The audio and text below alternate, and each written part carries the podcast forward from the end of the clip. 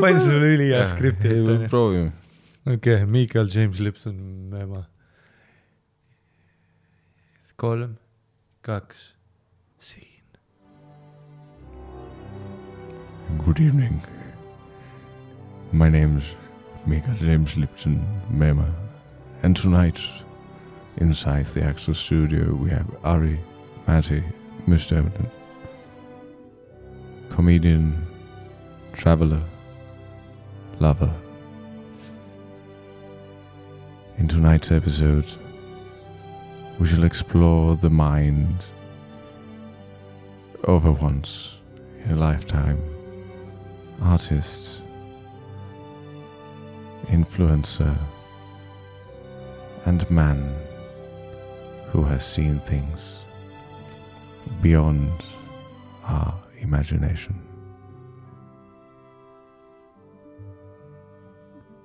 Let us head inside the studio, inside the actor's studio.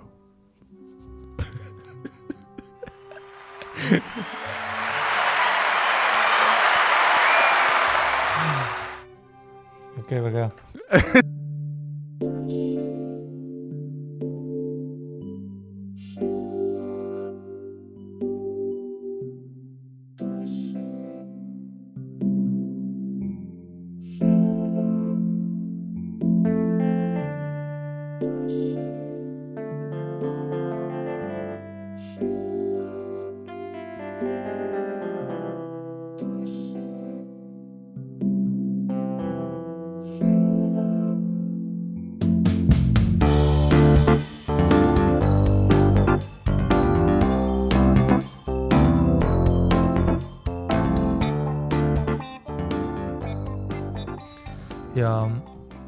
nüüd siis see aasta nagu noh, ma ei ole kunagi niimoodi taha saanud.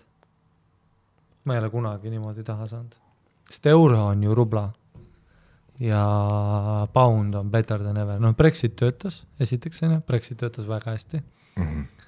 Ähm, ja neil on noh, üks koma kolmega saad nagu perse. ehk siis kohvi, mis on kolm poundi, on sulle neli euri. ehk siis mul läks kümme euri, noh, pluss tipp kümme euri päevas läheb kohvile, toit on kakskümmend ja siis õll on noh, kaheksa euri each. no viis kuuskümmend on nagu. see on juba, ma mäletan, noh, lapsepõlvest oli ju täpselt see, et kui euro tuli, oli ju, no euro oli, mis ta oli, mingi viisteist koma kuus krooni on ju mm. -hmm. ja siis nael oli mingi kakskümmend viis krooni. ei olnud. kolmkümmend krooni Aga.... nael oli viiskümmend krooni siis ma ei ole niimoodi nagu kunagi taha saanud ja no kuu aega kõik, kõik, kõik, kõik, kõik, pluss siis rent oli seitse kilo. aa ja me teeme seda fundraiser'it, ostke pileteid, Comedy Estonia mingi, ma ei tea, mis selle nimi on, ma ei aja enam asju ähm,. mingi nimi on Ta. Tallinnas mingi üritus äh.... kus siis läheb kõik raha lihtsalt äh, meie nagu katmiseks ja kui me müüme mõlemad show'd välja, siis me saame kolm tonni ehk siis neli jääb ikka nagu maksta, et noh, ei ole seitse üür on ju mm. et siis on üür nagu neli. okei okay., alustame siis äh, kuna inimesed tegelikult ei tea mitte midagi no,, siis me, ma arvan, et me peame alustama seda nagu sellist äh, minu terve episoodi kandvalt hoidma sellist äh, Vikerraadio intervjuu formaati, kus äh, siis alustuseks. tere tulemast äh, Vikerraadio stuudiosse, Harri-Mati Mustonen. ma ei ole kaks päeva savu teinud praegu ähm,. sest mu tolerants läks nii kõrgeks nagu. aga savuga võidad, sellega võidad me ostsime nagu untsi, on ju, ounce no mhm. kaks korda ostsime untsi, see on siis kakskümmend neli grammi nagu. ja sellega tuli siis vist kaheksa poundi gramm, noh, sihuke vist kümme euri või. ja seal on see, et saada aadressi, siis tuleb menüü, see Whatsappis on ju, mul nüüd see, et noh, see, kus Eestis pead mingi noh, kirjutad diilerile mingi download'i signal, alati on mingi uus äpp, vaata, ja sa pead rääkima hull code name ides siis ma läksin selle tüübiga kokku saama, siis ma olen ise ka vaata hullult noh, codename ka ja vaata, sa tead mind, ma olen ju Jason Bourne isiklik. ma olen nagu the coolest guy to have around nagu diilerid. sest et ma olen üli nonchalant, vaata noh. no me teame mõndagi tüüpe tead küll, vaata, kes on noh. tead, diiler tuleb kuskile show'a, so when we do drug deal ähm,. aga, aga ma olen nagu üli nonchalant ja siis mul oli see, et äh, sain nagu selle numbri, vaata.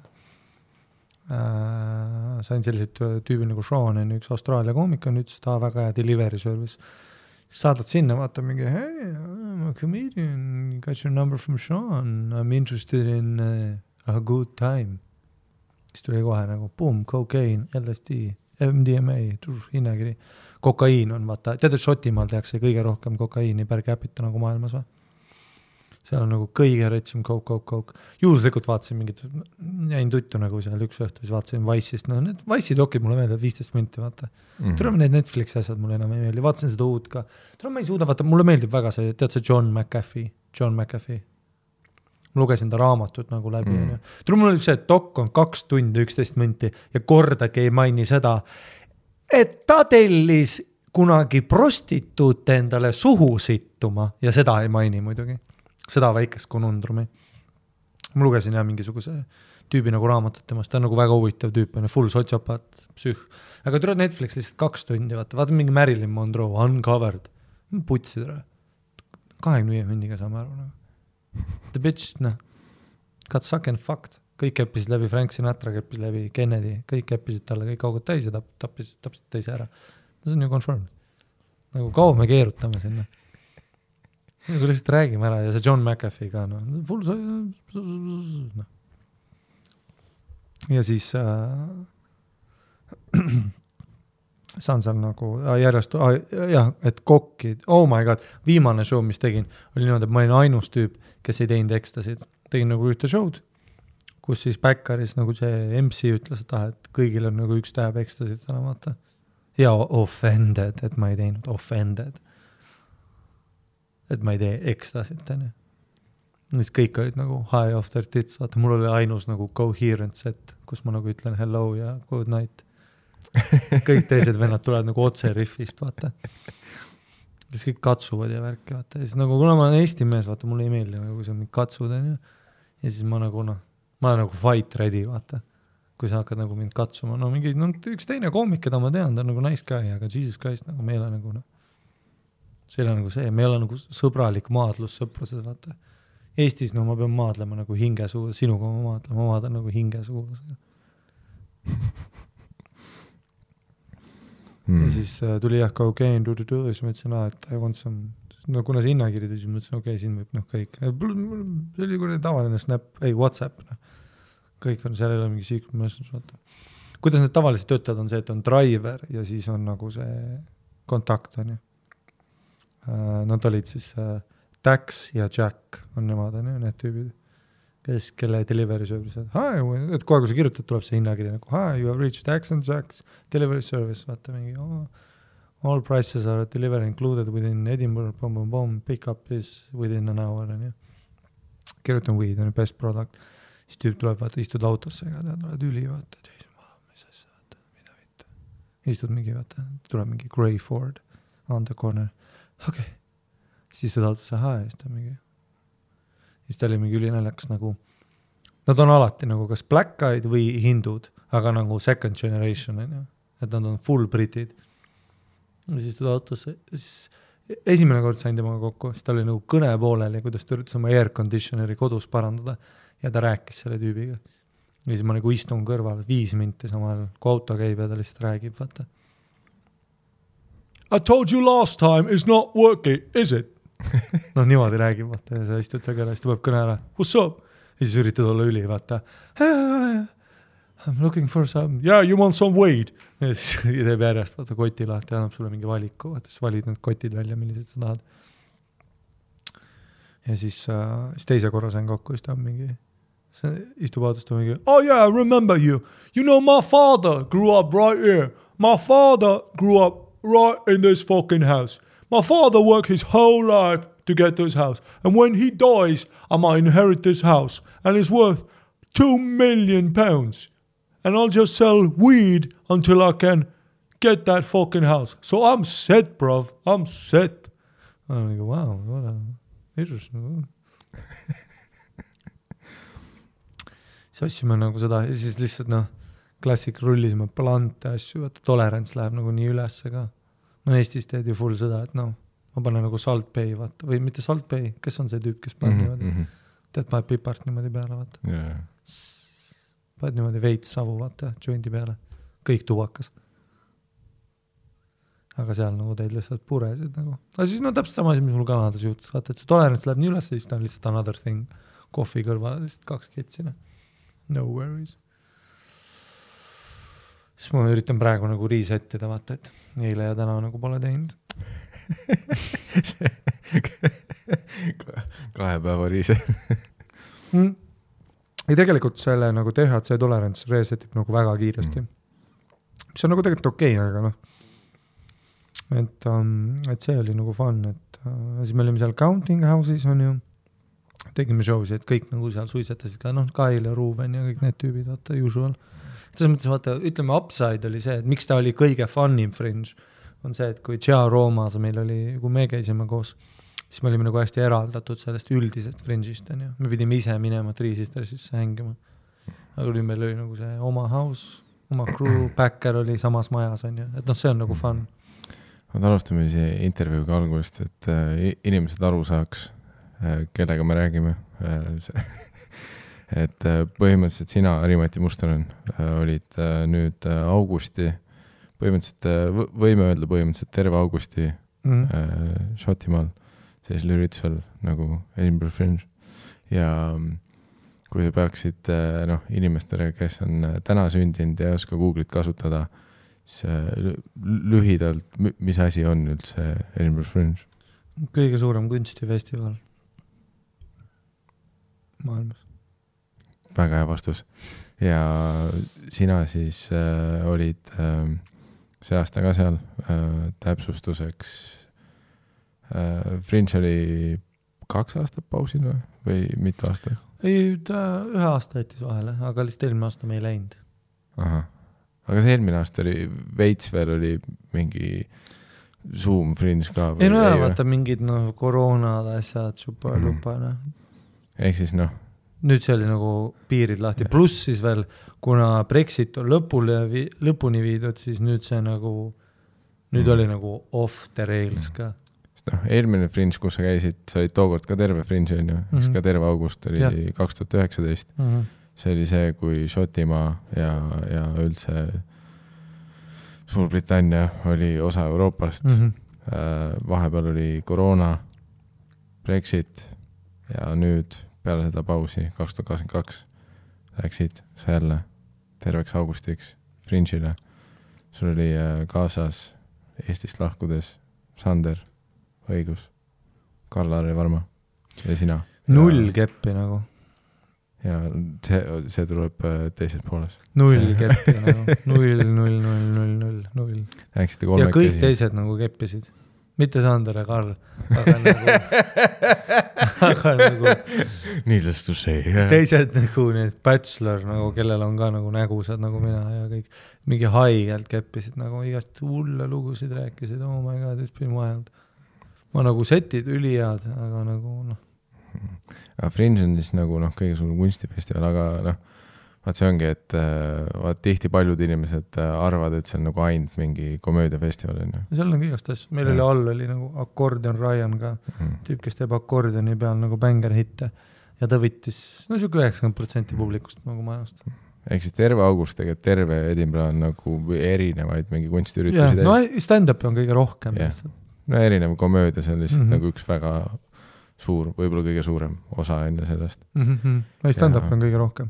Ja kui teie kolmekesi läksite, mis oli, ma ei tea, teine august, kolmas august, Mhm. lendasite äh, tuntud äh,, mis te läksite Ryanairiga või? otselend. jah, ei no see, vaata, tead, mille ma olen aru saanud ka või? vihkan seda, sest et mina vingun Ryanairi üle nagu kogu aeg ja ma võtan priority, mis ei tähenda mitte sittagi ka. Ryanairi priority on mitte munnigi, sest sa pead ikka järg-, seal ei ole ju türa eraldi mingit priority venda. sa pead ise minema inimestest mööda olema mingi full Madonna seal Mhm. vabandage, ma olen priority, ehk siis ja mis on priority eelis, sa saad kiiremini koridori, tead, kus sa ootad trepi peal koridoris seda lendu. no mõlemas osas tead on ju, vaata Ryanair, ta laseb Mhm. su sinna läbi, aga sa trepi peal, vaata ühe, kahe astme peal oled mingi noh, kärgperega seal tule, täiesti putsis ja siis inimesed alati ütlevad, no aga lenda siit Lufthansaga. aga see ei lenda, kui nagu seda ei ole olemaski jah, ma võin võtta Finnairiga ühenduslennuosa. aga siis ma olen üheksa tundi Helsingis. on ju? kodus. väga hea pett. pane soundboard'i juht midagi. soomlane.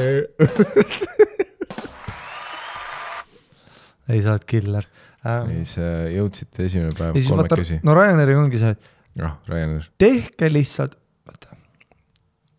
ma ei ole enam rott. ma ei kuulu nende inimestega enam ühele lennule mm. Mhm. sest et eestlastele jälle oli see, et kui äh, jälle oli ju see, et peaaegu tekib, no mingi probleem oli jälle. Nagu peaaegu, vaata, ma rääkisin sulle, et kui ma käisin selle Tenerife otsal, see charterland mm, Mhm. -hmm. me tegime ju vahepeatuse, kuna üks tüüp arreteeriti, kuna ta hakkas fight ima stjuardessiga, onju. no see on nii palju, kui ma kuulnud olen, kõik äh, koroona algusest saati kõik Eesti lennud jah, fight, fight on. äh, emergency landing, sest äh, mingi noh, koroona ajal nagu paljunes neid tüüpe, kes seal Soome turu peal politseiga võitlesid mm. -hmm. Nagu selle tüübi geenid on nagu väga edasi levinud. aga mulle meeldis, tead, mis mulle meeldis, tagasiteel, sest Eestist, noh, Eestis, Ryanairi letis on teine eestlane, ehk siis rott annab rotile pileti. ehk siis muidugi ta laseb selle, sa tead mind, onju, sa tead mind, Mm -hmm. ma olen Harri-Mati Mustonen, mis on number üks asi, mida ma armastan? reeglid, sa tead mind, see, see on põhiline asi, mida sinu kohta teatakse. reeglid. kas ma ostan priority, sest ma tahan priority, ei, ma ostan priority, sest sa saad vaata. mul ei ole enam checked baggage'it vaja. aga ma võtan selle, et ma saan suurema seljakoti ja sa tead mind nagu härrasmees, sama seljakott, mis mul täna on, see on kolmkümmend liitrit. All good, ma võiks võtta suurema ka, sest mul on kaks kotti seal, võiks võtta kaks sellist kui ma tahaks. aga ma ei tee seda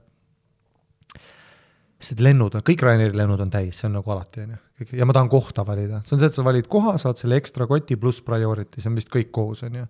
mul oli vist pilet oli kakskümmend viis, üheksakümmend üheksa, maksin kõik selle, tuli seitsekümmend, on ju, whatever, on ju. lihtsalt sellepärast, noh, see on väärt, sest et ma olen pikk, suur alfaisane, ma pean ma pean alati seal, ma võtan alati aisle-koht, mõndadele, näiteks Andrile meeldib alati aken võtta, sest et seal saab to do näpi time'i teha, on ju aga kui sa palju lased niisama Ryanairil valida ja kui sa oled viimane inimene, siis sa saad alati keskele. see on, kuidas see süsteem töötab, on ju. et kõigepealt tulevad need ääred, siis tulevad keskelt, see on see loogiline ja inimesed on täisloomad ka ju. kui Sander läks, ta pidi ka keskele istuma ja vaata, mis, mis on reegel, kui sa keskel istud? et sa saad mõlemad künanukid endale, see on ju reegel. see on ju kirjutamata reegel, et ma saan mõlemad künanukid endale.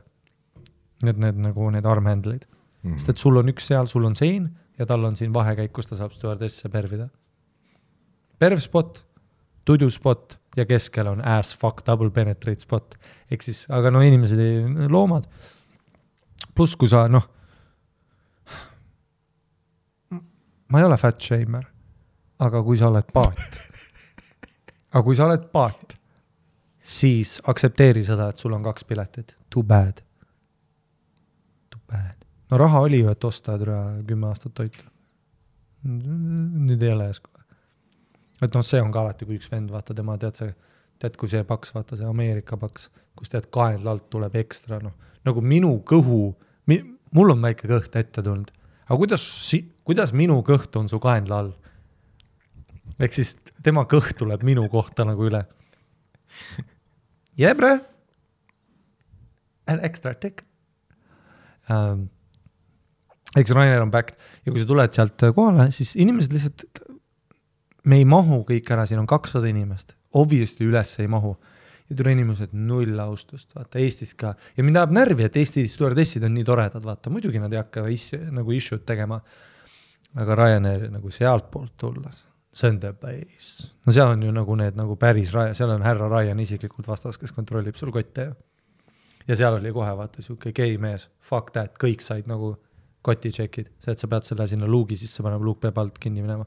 tule ühel tüübil nii naljakas, tal oli nagu duffel bag, no duffel tead siis selline nagu, see on siis selline nagu sõjaväekott on ju, nagu mm -hmm. Top Gunist kuradi noh, see, see kott, noh see peaks olema checked in, noh selle, see võib-olla ei mahugi, tal on see legit ekstra inimene sees. see oli nii suur. Ja sellega läks. Ja siis ta hakkab toppima, ta võtab välja, ta võttis mingi rätiku, pani ümber kaela endale, pani kaks pusa peale ja siis topib seda. Ja see tüüp nagu, see nagu kaan peab kinni minema. Ja türa ta lihtsalt tegigi nii kaua, aga stjuardess ülirahulikult vaata. Ja see tüüp on tead näost punane seal vaata. ja sa ei tohi karjuda lennujaamades. kohe, kui sa karjud, sa ei saa lennule vaata, ta on nagu noh sa ei tohi kunagi vaielda, sa ei tohi karjuda, vaata, see on kohe nagu teema. ja see türa Eesti fucking tüüp seal lihtsalt, vaatasin rahulikult seda venda, vaata istusin maas, noh muss käib, vaatan lihtsalt teda otse silma, et ta saaks aru, et noh, tal nägu läheb aina punasemaks, punaseks, ma mingi täpselt. ja türa, see võiks siitpoolt ka olla. sest et selleks need reeglid ongi. onju. ja siis sealtpoolt ja kõik, kõigi vendade kotid läksid sisse nagu see oli nagu väga fun vaadata kõik need eestlased, aga but what do you uh,, but when I came I got here, jah, sest sul oli Sirje vastas, tule. kuradi õde sul noh kuradi made up fuck incest country noh. onju, et noh, obviously sa said Eestit peale, vaata tule mm. pommiga ka siitpoolt peale tulla noh see ei tähenda, et ma saan tagasi relvaga tule. ja siis äh,, siis Sander unustas läpaka välja võtta, kohe draama sealt vaata, noh kohe, tead, kui see kott läheb kõrvale, türa sa ja siis äh, nii naljakas oli. Andri kott läheb vaata sinna kõrvale, mida mul on juhtunud, ka vahest see juhtub niisama kogemata, onju. tead, kui see vaata kott tuleb siit välja ja siis tead, ta läheb sinna side pocket'isse mm. -hmm. ja sul on kohe see oh-oh ja noh, Sandri vaata kohe see klouni jalad laiali, kohe stress onju. tegelikult meil oli lennuni nagu sitaks aega, aga Sander on kogu aeg hästi stressis, vaata nagu lendude. temaga on nagu ülifrustreeriv reisida, vaata, sest ta on kogu aeg, terve aeg nagu, et kas me jõuame, me ei jõua, noh sa tead mind, ma jään maha, pulss ei tõuse ka It is what it is, tere. ja siis äh,, siis see kott läheb kõrvale ja siis äh, see naine vaata võtab selle läpaka ja siis nagu paneb selle kõrvale, aga nagu ei anna talle tagasi. ja nüüd lennu, full chaos oli mingi noh, täiesti backed oli lennujaam. ja siis Sander peab minema nagu, siis ma ütlen, et noh, ma olen täiesti kivis, vaata naudin lihtsalt kõrvalt, vaatan Sandrit tegelemas selle probleemiga mul on kõik asjad käes, ma lihtsalt istun vaata seal. siis vaatan ja siis ütlen talle, et aa, et noh, sa pead vist minema rääkima, ta ilmselt unustas su läpaka ära. Sander lihtsalt seisab kümme minti kõrval, vaata. noh, kuni lõpuks vaata, läheb, noh, tekib mingi väike pocket, no ta on viisakas inimene, vaata. sest nagu seal, noh, Edinburghi lennujaamas sa peadki olema loom, onju. sest et see on Ryanair. Jesus Christ, onju, siin ongi vaja battle ida. sa pead üle inimeste peade nagu ronima, et lennule saada Sander liiga viisakas, vaata ootab seal kõrval. Huff, huffib and puffib, vaata. no noh, Eestis see töötab, kui sa teed huff and puff'i, vaata siis inimesed on nagu, et vau, ta huffib and puffib, ilmselt on midagi pahasti. aga noh, seal, kus kõik, seal oli mingi Itaalia maa, I have to go on a flight, ah. noh, full seal karjub, onju. Sander on lihtsalt kõrval, üritab viisakalt läbi, see nii ei tööta. siis läheb selle nagu peale kümme minti läheb selle naise juurde, see naine on, miks sa siis ei võtnud läpsi? panin selle kõrvale ta lihtsalt pidi võtma selle ise sealt, vaata. Sander arvas, vaata, et seal mingi otsitakse veel läbi ja mingeid asju, vaata mm.. pannakse tööle, vaadatakse kõik kaustad läbi kaustad läbi, jah. kõik on eesti keeles. et lihtsalt tunnustas nagu eraldi välja, vaata, mida ma olen ka teinud nagu see. ei noh, see, oleme ausad, kui sa noh, kui sa oled lennujaama töötaja Šotimaal, sa näed nagu Sandrit. noh, otse kuradi Ramadanilt onju. jaa, otse Ramadanilt ja mingi, tal on noh, tal on väga veider läpakas ka, no see ei ole. aa, tal on see mingi jah ja, tükk. see ei ole MacBook, vaata, see, see on mingi Karli vana geimer laptop, kus on peal nagu see Koraani logo mingi MSI G seitsesada, vaata. ja no see tuleb läbi ja sa vaatad Sandrile otsa ka veel. noh Šotimaa, jah, nad ei tahagi olla see, et uu, nine eleven, et me üritame, noh, reisist olla, aga samas nad nagu näevad seda räpakat, nad näevad Sandrit, nad teavad, et no me peame selle üle kontrollima mm. -hmm. ja Sander nagu teab ise ka seda mm. -hmm. siis jah, et see, see ja siis Ryan, vaata inimesed ütlevad ka, et võta siis see Lufthansa asjad, aga need on ühenduslennud, Ryanair on otselennud, see on, me oleme nagu, lihtsalt tehke nagu, ma ei taha, on ju, ma ei taha Edinburghi ega Londonisse ega Milani ega kuradi Barcelonasse.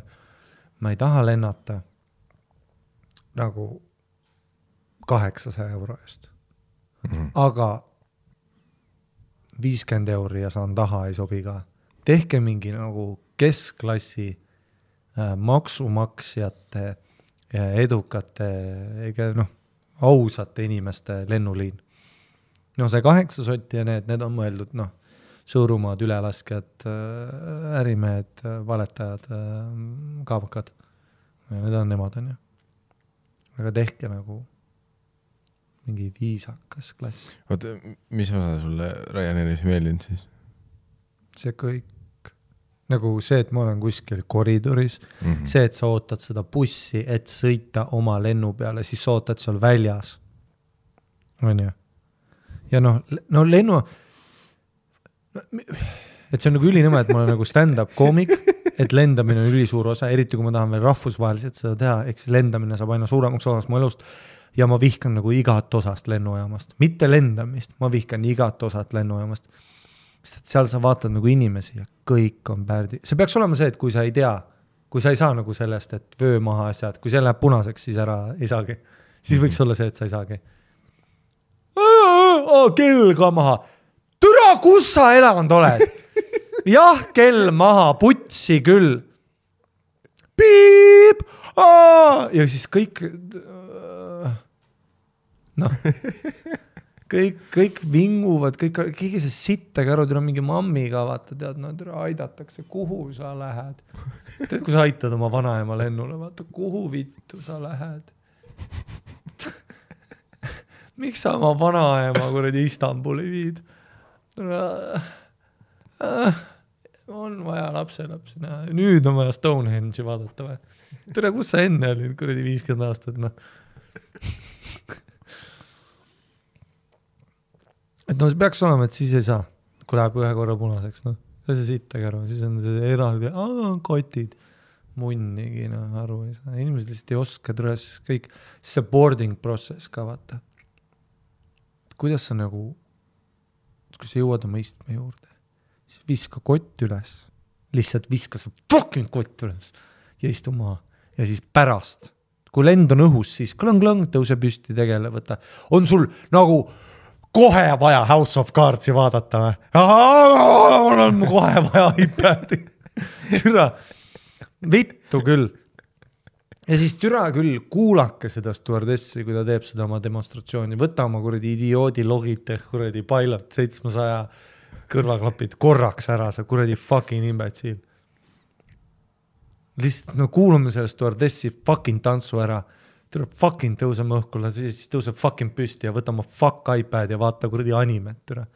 türa need, munnigi aru ei saa ja siis tead noh, putsi küll noh. no ma istun nagu ail lihtsalt, et seal ma saan jalgu sirutada, ma saan stjuardesside perset vaadata ja pluss ma saan nagu püsti tõusta, kui on pissi häda, see on nagu kõige mugavam koht minu arust. jah, seal on see, et sa ei saa nagu, sul ei ole kuskile toetada, see on nagu nõme onju. et see on see miinusosa, aga no ei tea what you do onju ja ma ei pahanda kunagi, kui sa tahad nagu tualetti minna, vaata. nagu et minu kõrvalt onju, ma tulen eest ära. see on jumala okei okay., käi kasvõi kuradi seitse korda siit all, tule mul ongi vaja jalgu sirutada, jumala chill. Mulle meeldibki, vahepeal ongi hea liikuda lennu ajal. tere, keegi ei oska sittagi teha, kust fuck te elate? Need on needsamad inimesed, kes jõuavad kassasse ja siis hakkavad rahakotti otsima. tere, kuidas sa arvasid, et see läheb? kuidas sa arvasid, et see läheb, et sa nüüd ah!.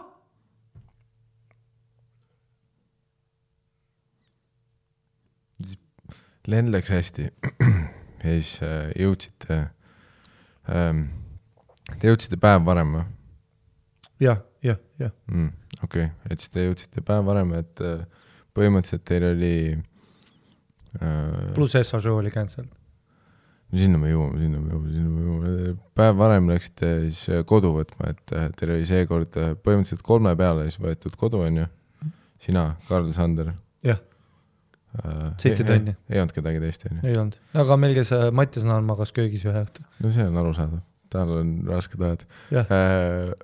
aga ja siis äh, jõudsid päev varem, saite kodu võtta, onju, mingi, oh my god, selle naise nägu. äh, no seda me ei olnud linnas, vaata, me olime nagu teises riigis, me olime Leith, on ju. no kõige parem koht, kus tegelikult olla. esiteks, no minu jaoks eriti, sest ma sõitsin rattaga, vaata. sest ma ostsin seal ühe nagu sellise fiksi ratta, peenikesed kummid, ülihaige sõita. see nagu oli tõesti live, ma ei oleks seda fringe'i nagu ära teinud ilma jalgrattata, sest et Karl ja Sander võtsid Essa päev kohe oma kuukaardid, vaata. ja siis ma nagu guugeldasin seda bussi asja ja tegelikult seal on see nagu tap on, tap off on ju, tead oma pangakaardiga saad ka panna mm. -hmm. ja seal on tegelikult pangakaardi sisse juba arvutatud välja. siis nad võtsid oma veidra kuukaardi, kus su nägu on nagu pildina ja värki ja see booth nägi välja nagu noh, noh, isegi Harry Potteri nagu see, et see mutt oli ka üllatunud, et nad ostavad nagu neid kuukaarte, kes ostab kuukaarte. ah,. jah, ma mäletan ja ma kaks tuhat üheksateist ma võtsin ka mingi nädalakaardi ja siis ma eeldasin, et see on nagu palju lihtsam, aga tegelikult pidi kuskile kohale minema pilti tegema Ja, ja pilti, näitama. aga nüüd siis on nagu, nagu enamus riikides nagu ka Eestis on ju see, et sa lähed eest peale, sa saad ju lihtsalt pangakaardiga, kõik on nagu checked in. pangakaardiga nüüd muidugi võib vist kallim olla, aga tegelikult ei olnud, sest et neil on isegi need limiidid on ju, Eestis on ka see. vaata, et sa saad selle päev, ta ise arvutab su välja päevapassi, nädalapassi, kuupassi. tead, kui sa kasutad piisavalt. pluss mul oli nagu unistus osta vaata jalgratast ka alguses, et ma juba mõtlesin, et ma ei hakanud ostma, on ju.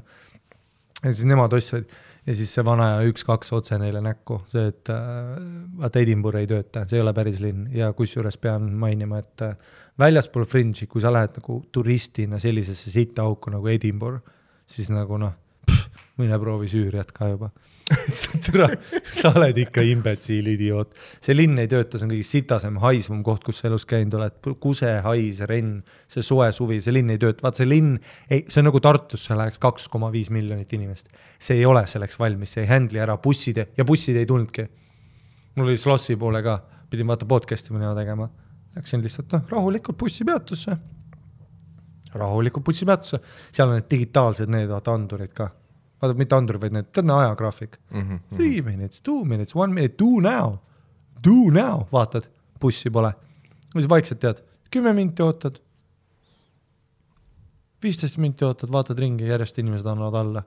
ja siis lõpuks oli mina ja üks Šoti tüüp ja siis ütlen talle ka ja siis ta tegi lihtsalt niimoodi, you know, Scotland ah!. et lihtsalt lepitagi oma, et teie riik on sitt siis läksin ka ju Slossi podcast'i, vaata kohe küsisin ka talt, et what the fuck, et mul on kolmas päev praegu niimoodi, et bussi ei tule. siis ta ütles, et oh we just used to, it's Scotland, we just used to things being a little shite.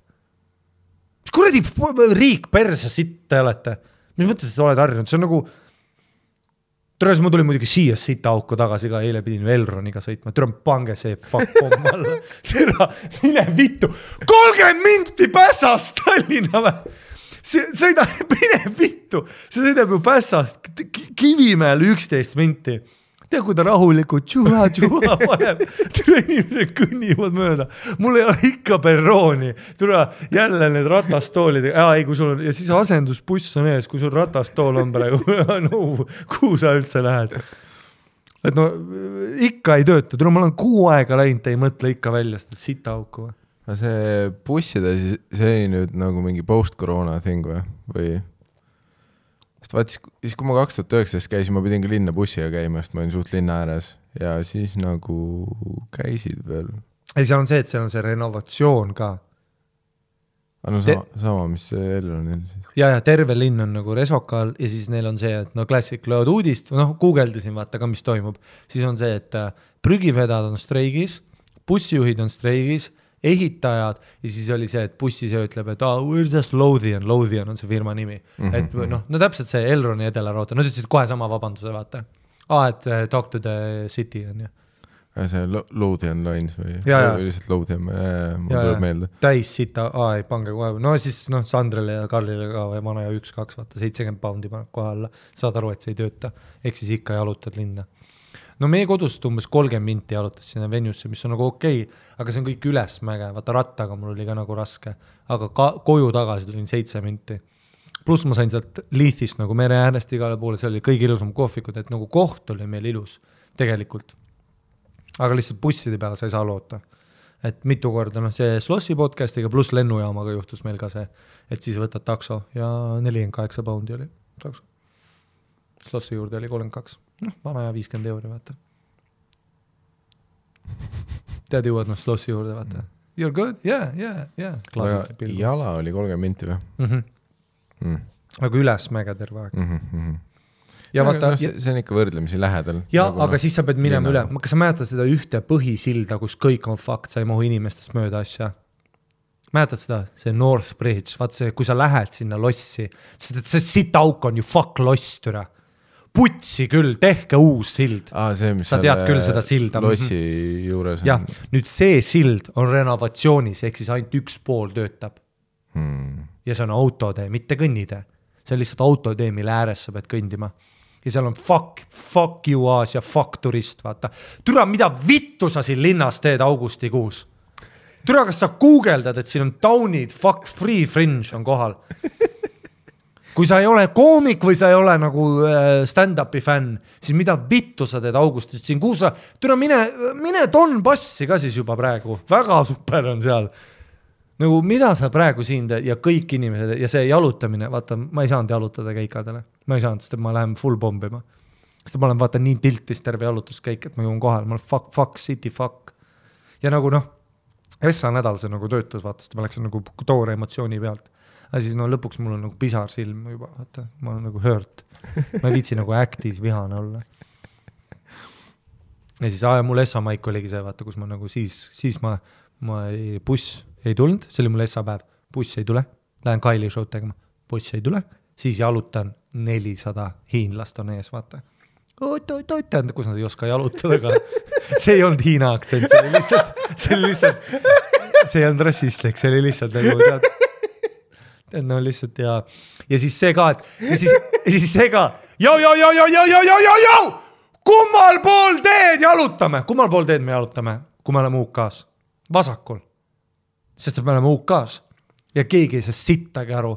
Ter kõik mõlemad, kõik, ta on mingi saksa pere, Entschuldigung, türa fucking natsi, fuck, kao sa ka eest ära.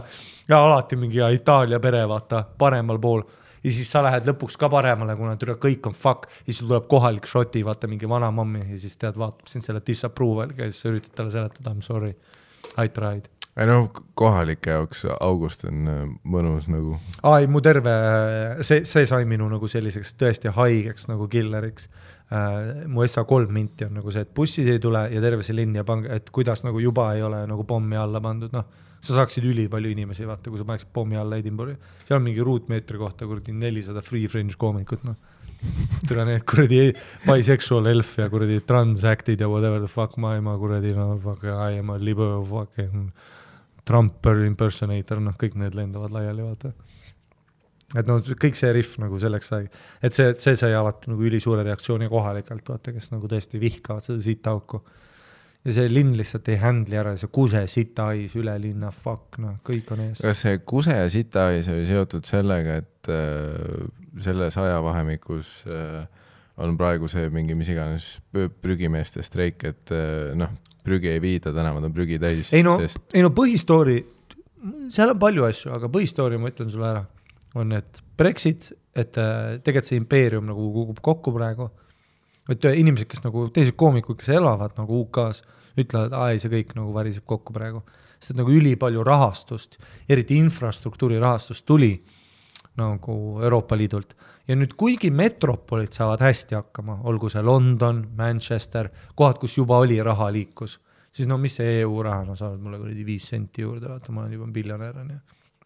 et noh, seal need linnad saavad hakkama, aga kõik muu, nagu sellised riigid nagu noh need ju kannatavad retsi, see on no, täpselt samamoodi, et kui me läheks Euroopa Liidust ära, siis läheksid kohe mingid kinod kinni, on ju, mingi, ma ei tea, kuradi Luua valla ühistransport kukuks kokku, kes, kes teeks nagu seda teed korda seal, on ju.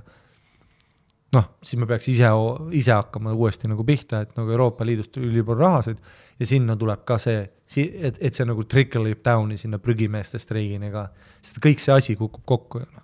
Rahastust ei ole, whatever the fuck, süsteemid, noh, nüüd hakkab kohe ju hakkab rohkem seda nagu korruptsiooni, on ju, sest et nüüd me teeme kõik ise, ehk siis noh, ja UK on üks kõige korrumpeerunud kohti maailmas, on ju, nad saavad kohe ise kõik selle uuesti noh, perse keerata, whatever, on ju. kuse siit, igal pool oli lihtsalt inimsitta ka vaata, inimsitt haiseb nii haigelt ja seal oli see kuumalaine ka korraks. ja tule õnneks ma sõitsin rattaga ringi nagu, aga nagu sa jalutad, sa oled nagu, sa oled pool tundi inimsita haisus nagu. Ja siis, et see nagu noh, see on ikka disgusting, no tule lihtsalt, kas me võiks fringe'i teha kuskil, kus on soe, mõnus ja ilus.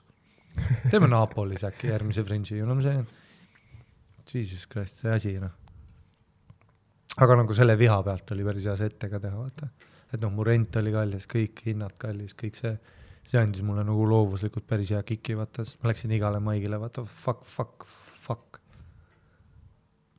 Ja siis kõigi noh, show'd ka vaata, mul oli üks tag ka vaata, et üks, et noh, et ma nägin, kuidas üks tüüp flyerdas nagu ratastoolis inimest, vaata, ja noh, ratastoolis ja Edinburgh'is on niigi rahv juba onju, türa kõik on üles mäge. noh, türa sa pead tugev olema. no siuke bitt ja siis, et keegi flyerdas nagu ratastoolis inimest, vaata, et come see my show, I m a bisexual elf. see sai nagu haige naeru, vaata, kõik show'd, vaata, vaata, see ei või enam olla komöödia, nüüd peab olema see, et ma olen noh, tule, meil oli üks show all ka, üks sihuke, sihuke nagu no naine, tema show on siis, tule, ma ei taha ta nagu nime öelda, sest see on nagu ebaviisakas, ta oli nagu, nagu normaalne, tegelikult ta oli suht fit, pohhu ähm. ma ükskord küsisin talt, kas, kas me võime tema ruumist tooli ajada, siis ta usu mind, keegi ei käinud ta show'd vaatamas, believe you me, kogu aeg tühi, kogu aeg cancelled onju. ja siis ta ütles, et ei, et äkki tuleb back onju, sittagi kuradi seitse inimest sul seal kuradi ägis, meil on Iismood noh. Ismo tegi spotti üks õhtu onju, siis pa- palusin talt üliviisakat tooli, siis ta oli vähe, toxic masculine, fuck you tere, surun su aknast välja siit. no tal võib point olla ähm,. aga tema show kirjeldus on siis, et äh, a clown's journey through gender. Ta on siis nagu kloun, kes on nagu in the middle of transitioning ja mitte ainult see, vaid see ka, et ta murdis Essal Fringe'i päeval oma jala pooleks, siis tal oli sihuke suur, tead see, tead see. no sa tead see küborgi jalg, vaata kõik see mingisugune noh, mehaanika on ümber põlve ja kõik see mm. -hmm. ja siis kargud ja siis tal on kohta ja tal on probleem ja siis ta nutab ja tal on see. No tundub fun show, vaata, ülihea show, kuhu, mida, mida vaatama minna, vaata kui sa oled nagu sihuke, no lädramälus pihv, vaata, tahad lihtsalt PK-ga koos show'd vaadata. ülihea, lähed vaatad seda nutvat kuradi fuck noh. ja siis noh, kõigil on nagu see theme, mingisugune sihuke theme ja siis, kui ma deliver isin seda bisexual elf'i, siis see sai alati suure reaktsiooni, sest kõigil inimestel oli nagu nagu meie, kui me flyerdasime Comedy Estonia show'd ja meil on ka hukk, don't get it twisted, me oleme ka Ida-Euroopa nagu taunid, vaata, et noh, et meil on ka nagu see hukk, et ongi Comedy Estonia, aga kuidas me flyerdasime, kuidas me paneme kõige rohkem inimesi, oli see, kui ma ütlesin, et regular stand-up show. siis kõik olid nagu oh just jokes, wow. ja noh, chill vibes, chill vibes, vaata, et sa võid show ajal püsti tõusta, sa võid jooki käia, võid vetsus käia, lihtsalt tavaline stand-up, nagu kõik on chill, koomikud käivad, ülifun naera, ära naera, mine ära, tule, keda huvitab. et ülipaljudel show del on hästi palju sellist emotsionaalset nagu pinget, et sa publiku liikmena tunned, et issand jumal, ma pean nüüd olema empaatiline, ma pean olema kohal, ma pean olema, siin on mingi suur narratiiv, siin on crescendo, see on tund aega intensiivset. et nagu ma ütleks kliendina ka, tule, ma ei viitsiks elu sees kellegi soolot minna vaatama, tund aega üks vend rääkimas või, mine vittu noh, järjest koomikud, come on, sellepärast Kail ja Ruuben killivad ka, neil oli comedy boxing, alcohol is good for you, comedy striptease, mis on kõik tavalised comedy show'd, aga seal on mingi väike twist, mingi fun twist noh. On ju, et pead strippima show lõpus on ju, kõige sitemad koomikud äh, nagu publiku hääletusel peavad strippima, see on ju fun twist, aga at the end of the day see on lihtsalt kümme minti set. ja et lihtsalt back ida ruume on ju, et hook'id nagu töötavad on ju nagu comedy striptease on obviously hook on ju. Um, mis natuke backfire'is ka neile, sest inimesed arvasid, et see on burlesk, onju, aga tegelikult tuleb lihtsalt, mina tulen karjuma ühistranspordist. et, et nagu, et selles mõttes jah, et nagu loov, loovuslikult see linn nagu andis palju, aga see on ikka üks sitaauk, festival ja kõik see, me ei mahu ära sinna.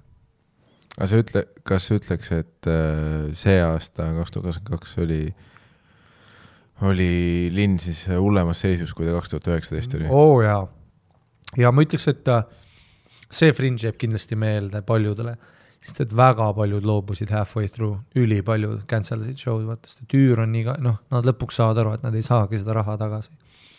et väga paljud koomikud kaotasid ja õnneks noh, mina ka, mina, Sander ja Karl, vaata, me oleme ikkagist positsioonis, kus meil on nagu, me oleme täiskohaga koomikud. ehk siis äh, minu jaoks nagu see whatever noh, no ma pakun, et mul läks nagu pff, viis tonni äkki kokku kõik see asi minule nagu maksma.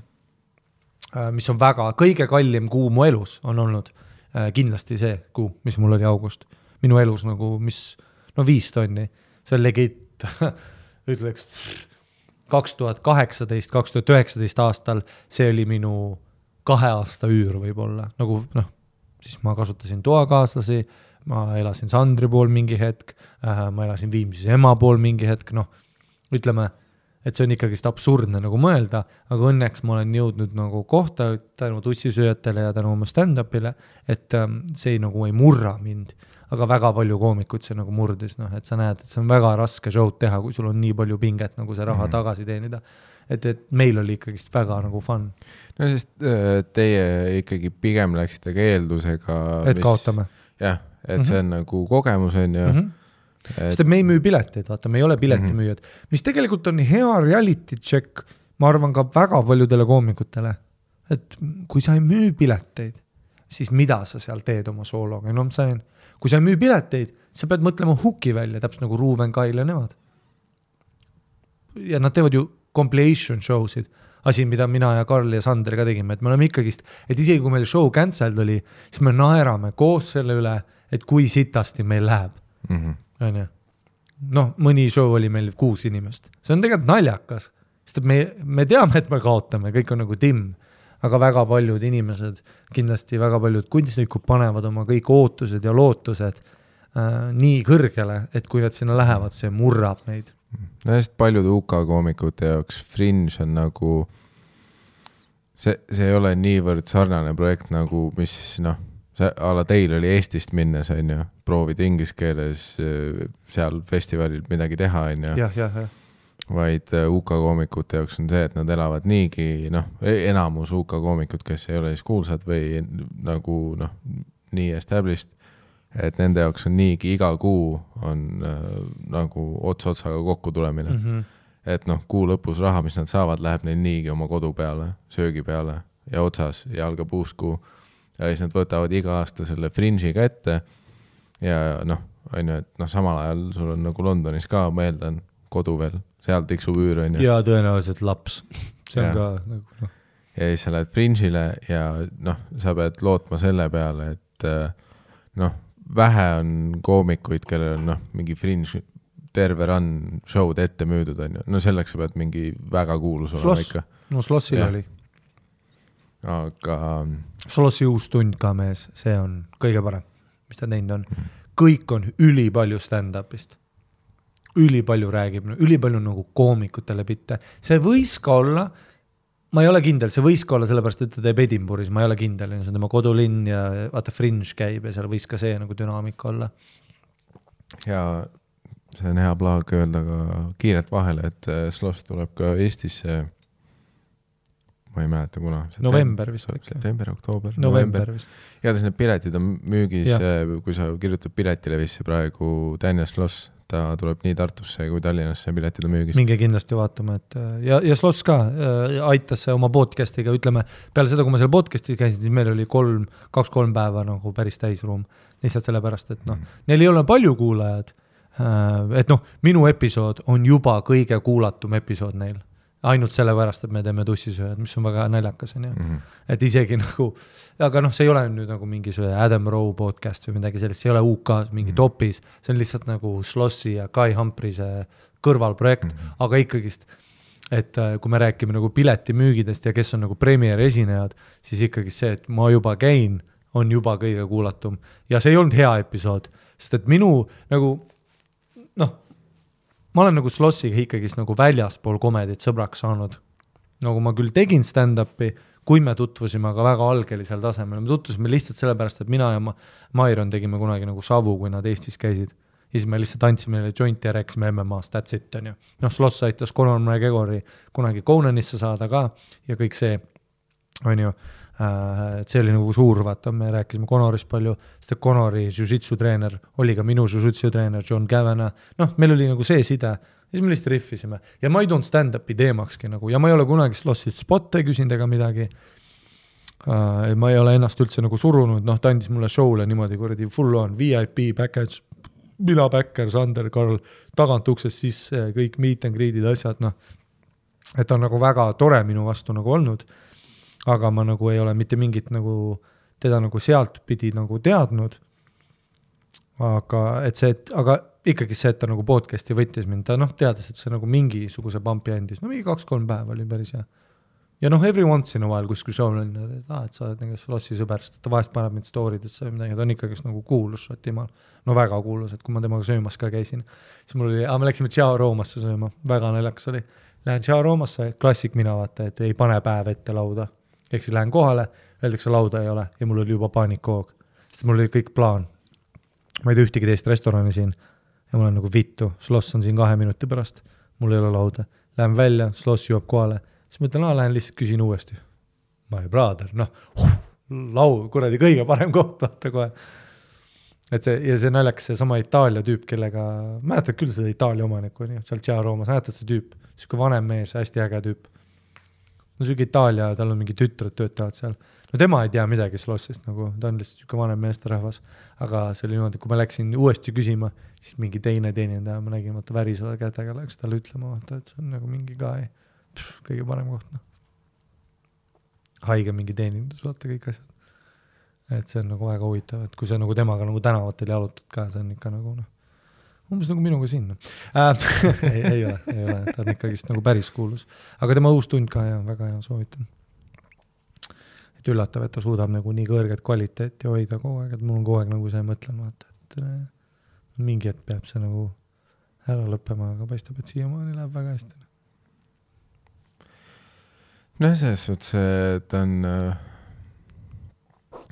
mingis mõttes jah, see kuradi Wunderkid, vaata, et äh, et noh, neid näiteid on, aga neid on vähe, onju, kes äh, suudavad niimoodi ja nii noorelt ka mm -hmm. nagu mhm. teha mm, -hmm. et noh, stand-up'i maailmas vaadates Lossi vanust ikkagi ta on nagu noor. väga noor äh,. rääkides sellest nagu tasemest ja kuulsusest, kus ta on ja numbritest, mida ta liigutab piletimüügis ja kõik see aga põhimõtteliselt jaa, et äh, kui sinu Fringe'ist rääkida, siis äh, et see noh, äh, põhiplokk, vaata, mis alguses, ma eeldan, oli selge, on see, et üks spot, mis sa teadsid, et iga päev on, ongi see Comedy Estonia show mm. -hmm. põhjus, miks te kolmekesi läksite, on ju. Mhm. et sina, Karl Sander ja siis noh äh,, iga päev, mis see oli teil mingi kell kümme? kümme kolmkümmend kümme kolmkümmend on ju, et iga päev oli see üks show kindel mm -hmm. ja ja võib-olla taustaks, mida inimesed ei tea, ongi see, et on ju, et noh, kuna te olete Fringe'il, te olete noh, Šotimaal, äh, te, te ei ole nagu Šotimaal tuntud, noh, keegi Eestist ei ole Šotimaal jah, jah, jah, ei olegi. ehk siis, et, et noh, et kui sa lähed sellist show'd tegema, et mis, mis need nagu nüüd eeldused on, on ju, et äh, et Fringe jaguneb ka vaata erinevateks gruppideks on, on ju noh. BBH, selle asemel lähed nõuda, et BBH Free Fringe, mis on tasuta Fringe mm, -hmm. siis tuleb Free Fringe, kus meie olime.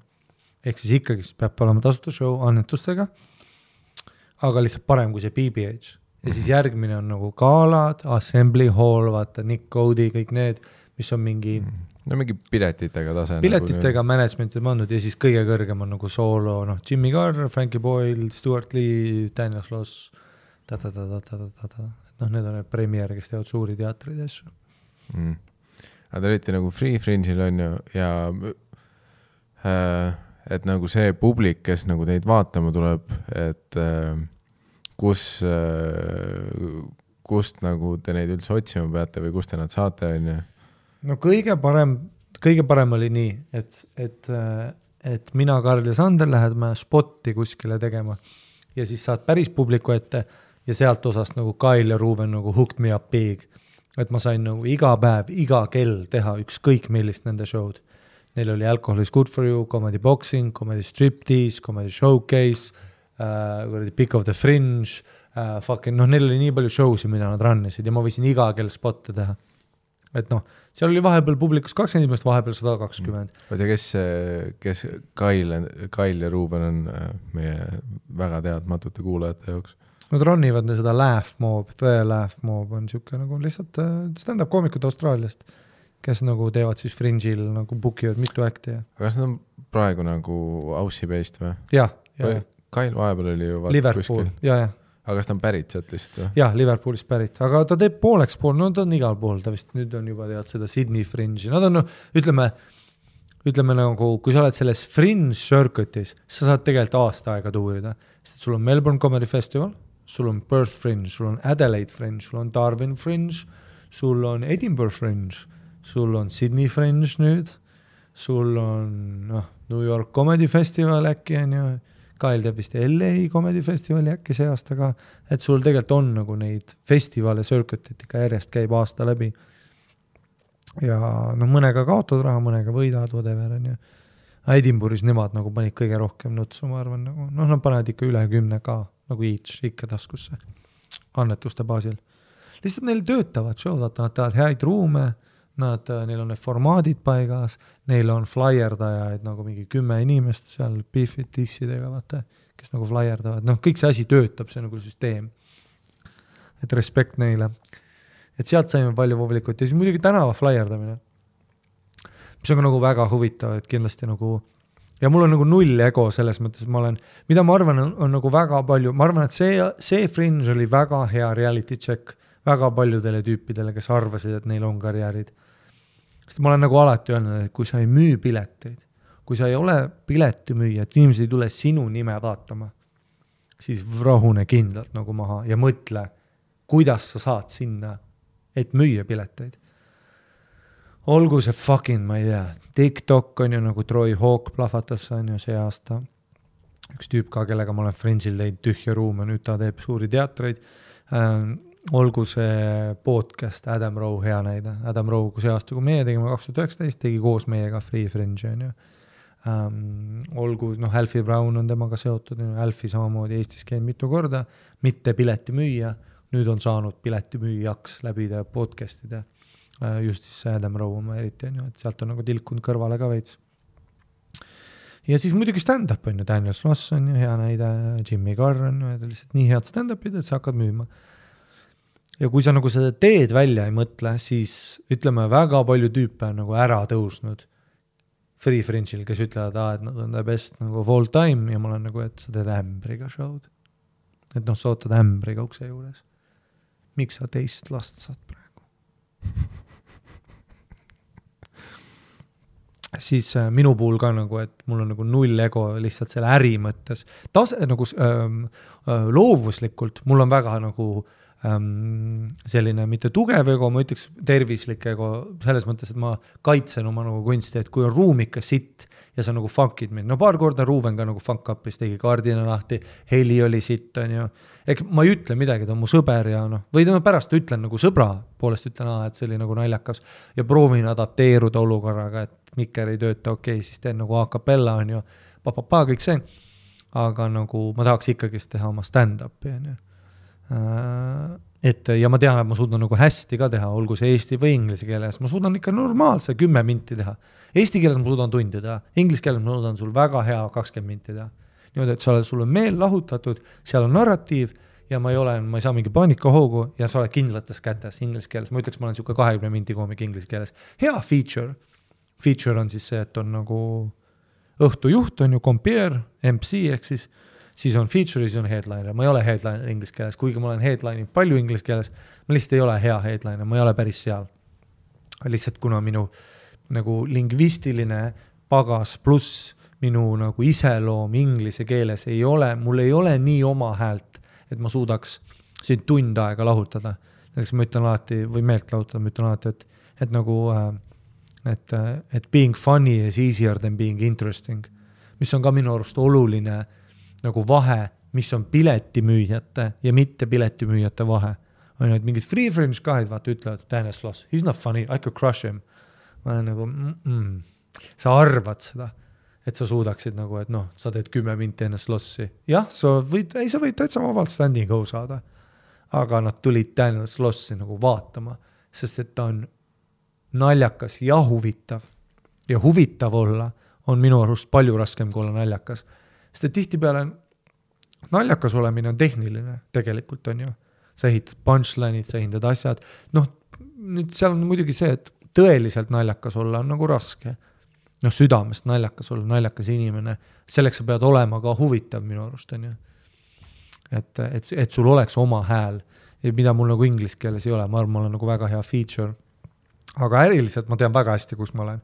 Eestis ma olen väga heas kohas, ma olen ainult stand-up'iga või tussisööjatega kuulsaks saanud, ma ei ole läinud kuskile tantsud tähtedega veel, ma ütlen alati veel, uskuge mind, ma olen varsti riimis. nagu see hääl, kes ütleb, hei, mina olen Ari, ära joo täna. on ju, ma, usu mind, see tuleb. Don't get it twisted, ma olen kroonikas ja ma abiellun Brigittega. Don't get it twisted. see karjäär nagu tuleb lihtsalt, sest et mul on mingi hetk vaja nagu raha. noh, ma tahaks nagu asju ja kui mul noh, kui mul God forbid peaks naine tulema, onju. Jesus Christ, seda litsi rahul hoida, no tere, ma pean olema kuradi. no ma olen Joel Ostrat ikka Prismas lägid. mina olen Ari ja mina olen Joel. et, et ma ei ole üldse, seda ma ei judge'i ega ma olen nagu väga valmis selleks, aga mul on väga vedanud Eestis, et ma olen suutnud ennast teha piletimüüjaks. nüüd, kui ma lähen, et ma ei tea, kas Fringe'il on nagu nii suurt kontrasti üldse olemas. tegelikult võib-olla mingi K-tel, aga K-Telma müüks ikkagist väga palju Fringe'il, kui ta teeks. et kas on nii suurt kontrasti üldse kellelgi, et keegi, kes teeb Alexela nagu tuhande kaheksasajast kaks õhtut järjest ja kuu aega hiljem flaierdab kahele vanapaarile, kes ütlevad, aa, Estonia, my father went there in nineteen ninety seven. ja sa oled nagu yes, please come show ja nemad tulevad show'le koos kahe oma veidra kuradi sõbraga. mm.. no flaierdamine üldse vaata Eesti kontekstis äh, võib-olla nagu paljudele nagu raske asi, vaat mida isegi ette kujutada või mõista, vaat sest Eestis on nagu flaierdamist võrdlemisi vähe. Nagu et noh, jah, harva, harva sa tänaval kohtad, et keegi üritab sul mingit kuradi flaierit anda. aga nagu Fringe'il on ikkagi tuhandeid Jah. flaierdajaid. nojah, eriti Fringe'i ajal on see nagu eriti popping ja no välismaal üldiselt on ka nagu flaierdamine rohkem teema, onju. sest äh, kui sul on mustmiljon inimest, siis sul on palju keerulisem kuradi noh, ühe Facebooki ad'iga tervet riiki kätte saada, onju. Versus äh, Eesti on ju, kus sul on äh, sada tuhat eesti keelt rääkivat inimest. jah, aga jah, just, et see flaierdamine ongi nagu noh, see ongi nagu sõna-sõnalt see, et äh, sinul, Sandril, Karlil on show flaier, pakk show flaiereid käes, kus on kirjas noh, teie näod, kus see toimub, mis kell see toimub, mis see on ja sa oled nagu tänava peal suvalisi inimesi, noh, üritad vaadata neile otsa mm, -hmm. öelda mingi paar sõna inglise keeles, et nad võtaks selle flaieri pihku lootuses, et nad päriselt vaatavad seda flaierit ja tulevad siis show'le ja seal on midagi nagu noh, näiteks Mattias Naan ütles ka väga hästi, mõtle, Mattias Naan ka multimiljonär, kes, kelle me paneme nagu flaierdama ja ta ütles ka, et see on väga huvitav nagu osa ajust, et sa vaata, et sa nagu saad tegelikult lavahirmust mõnes mõttes üle mm, -hmm. kui sa flaierdad tund aega ette. lihtsalt sellepärast, et sa suhtled juba siis inimestega, pluss kõige parem flaierdada on kedagi naerma ajada, minu nagu, minu nagu stone cold killer on see, et sa kõnnid mööda, mul on flaier käes, ma ütlen hello, come see show, sometimes good, sometimes you know how it is. vot see ajab kohe naerma, sest et see on nagu üli, vaata, noh, ja ma, ma olen ka alati seda mõelnud, et see, see nagu kontekst on ka huvitav, et kus äh, nii, mis on jah, UK skeenes tundub see suurem teema ja mis ka nagu Fringe'ile kandub selle võrra üle, on see, et kus kõik, eriti kui on mingi sooloshowdest jutt, siis kui sa vaatad neid sooloshow'de plakateid, no sa vaevu näed nagu selle esineja nägu selle plakati peal. seal on nii palju fucking infot ja siis on alati noh, iga blogi, kus teda mainitud on, pannakse plakati peale. no sul on BBC Playeri logo, keegi paneb fucking Tiktoki logo sinna. sellepärast, et noh, ma panin Tiktoki video kunagi. Ehk siis iga plakat on vaata noh, seal on mingi tuhat seda viie tärni kuradi märki peal. ja siis see mingi Jah. Broadway tonight, a wonderful act, one of the best I have seen. no nahhu sa siis flaierdad.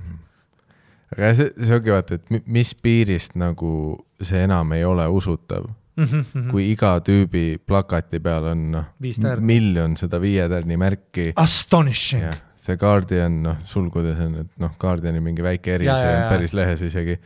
noh, Guardian Online, üks nupp, hilarious, noh Ja. ja no tegelikult see sõna oli ka tõenäoliselt artiklis kuskil keskel maetud, et not hilarious on ju. BBC, jah, no teile. BBC kolm pluss. jah, et ma, ma olingi mõelnud, et mis, mis hetkest on pa parem turundamisvõte isegi, et et kui sa panedki plakati peale, noh, null tärni või ainult alla ühe tärni, ütled, et noh, shit, jah, Ja, ja. Sest nüüd sa seisad ju välja sellest, sest kõik ütlevad, et nemad Kõ- on parimad. kõik ütlevad, et The Guardian ütles, et hilarious mm. -hmm. ja no selle põhjal, kui noh, tänava peal on kuradi viis tuhat Mhm. venda, kes ütlevad sedasama asja, et nende show on see, noh, ma peaks uskuma seda. Versus jah, see, et kus noh, mingid friigid, kellel lihtsalt mingi kolm veidrat nägu flyeri peal, null reitingut. I don't know. ah,. jah, aga ongi, aga see töötabki Jah. sest et esiteks sa kuuled mu aktsenti, ma saan jala ukse vahele, sa kuuled mu aktsenti, okei okay,, mingi huvitav vampiir räägib minuga ja see, et ma ütlen, vaata sometimes good, sometimes shit mm., siis nad on kohe nagu what the fuck, kes see ütleb ja sa, ja sa näed, et ma olen ise ka flaikul, vaata. näed, seal ongi vaat see tä- täpselt see piir, et öö, kui piisavalt palju inimesi teevad ühte asja ja sa saad olla see vähemuses, kes teeb ühte, noh, seda teist, on ju. et no ilmselgelt sellest piirist, kui nüüd pooled fringe act'id hakkaksid ütlema sedasama asja, siis see kaotab ka oma võlu. aga noh, niikaua kui kõik teised üritavad öelda, et this is hilarious, come, I m the best, vaata, viis tärni mm. -hmm. minu näo peal, sa ei näe mu nägu isegi. mm. -hmm. ei, ma täitsa olen see, et, et mõni päev ma ütlesin I m rich and famous, ma ütlesin niimoodi lihtsalt, see on nagu naljakas asi ka öelda, sest et sa oled free fringe'il ja sa flyerdad. Kes mm ütleb I m rich and famous? mis asja sa teed, et sa saab, et ja siis ähm,, siis teine pool, et, et mul ei olnud nagu häbi, muidugi see on raske see on fü- füüsiliselt väsitav. et, et see on nagu raske osa, see väljas, et see võtab palju energiat, sinul, sul on vähe aega üldse setile mõelda, sa mõtled nii palju muudele asjadele aga seal on midagi väga maagilist tõesti, et kui üldiselt see show, show business töötab nii, et äh, ma saan pileti müüjaks ja nüüd sa tuled Harimati Mustanini vaatama, sul on kuskil, ma ei tea, Flamingo, Hüppa, whatever the fuck, sinu show on ju, sa juba tead, mida ma teen, ehk siis ma olen väga kiiresti nii-öelda in the pocket, on ju. aga seal on midagi väga maagilist, et sa oled nagu suvaline inimene oma tüdruksõbraga ja sa kuuled sometimes good, sometimes you know how it is, sa naerad, võtad flaieri, vaatad, oo, viieteist mindi pärast hakkab, okei okay.. Eesti, kas Eestis on üldse komöödiat või? tere, mis asi, tundub mingi Ida-Euroopa pask. Aga see tüüp oli kuidagi veider, tal on mingi veider swag, noh, mul oli pinkiring ka, vaata, mul oli see kuldne pinkiring, kuldne kell, mul on see full tracksuit, see punane. vaata, sa oled nagu, et midagi on off selle tüübi juures vaatad tüdruksõbrale otsa, ta on mingi, no võtame joogid, lähme vaatame, no vaatame, davai. ja siis tuled vaatama ja siis me teeme nagu hea show. Karl, Sander, mina, jumala normsetid, äkki on külaline ka Andrew Backer ka, väga hea koomik, noh, Ismo, Aari Eikelund on ju see kuradi Islandi tüüp, tuli, tegi spotte.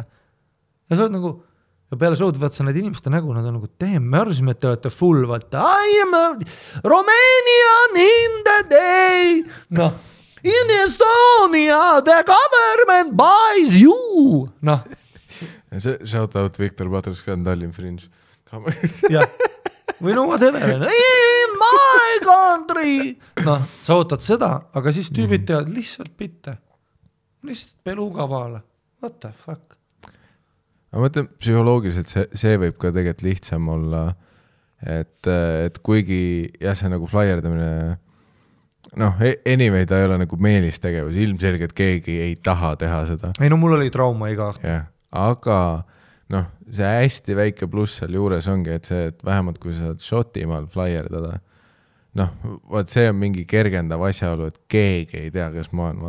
Ei, ma olen lihtsalt üks sellest massist. et noh, teine asi on see, et kui sina, Harimati, nagu jagad noh, Viru keskuses flaiereid, vaat noh, seal on juba mingi noh, pluss No, see on Eesti, vaata. ei no uudisteartikkel oleks, mis juhtus jah, sa näed oma mingit sugulast või ja, ja, ei kindlasti, no sama põhjus, miks ma alustasin ka Melbourne'is stand-up'iga, mitte nagu, või no alustasin Eestis tegelikult, aga ütleme päriselt hakkasin nagu maikima, miks ma ei tulnud Comedy Estonia open mic'idele, oli see, et mul oli häbi nii suur, vaata.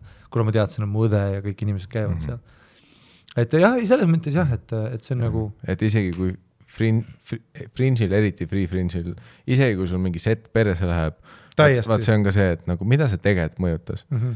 et nojah, see teine halb osa on nagu see, et noh, sama skaala pealt isegi kui sul mingi õhtu läheb väga hästi, see ei pruugi ka mida, noh, need mõlemad võivad minna tegelikult mingisse nii-öelda tühjusesse. ei no ma alati Aga- ütle, ütlesin, et äh, sorry, et segasin, aga mul alati nagu, et kui, kui ma tegin nagu mingi hea seti, siis äh, keegi ütles oh you killed, siis ma alati lõpetasin ta lause, ütlesin into oblivion sest et vaata, see ongi fringe.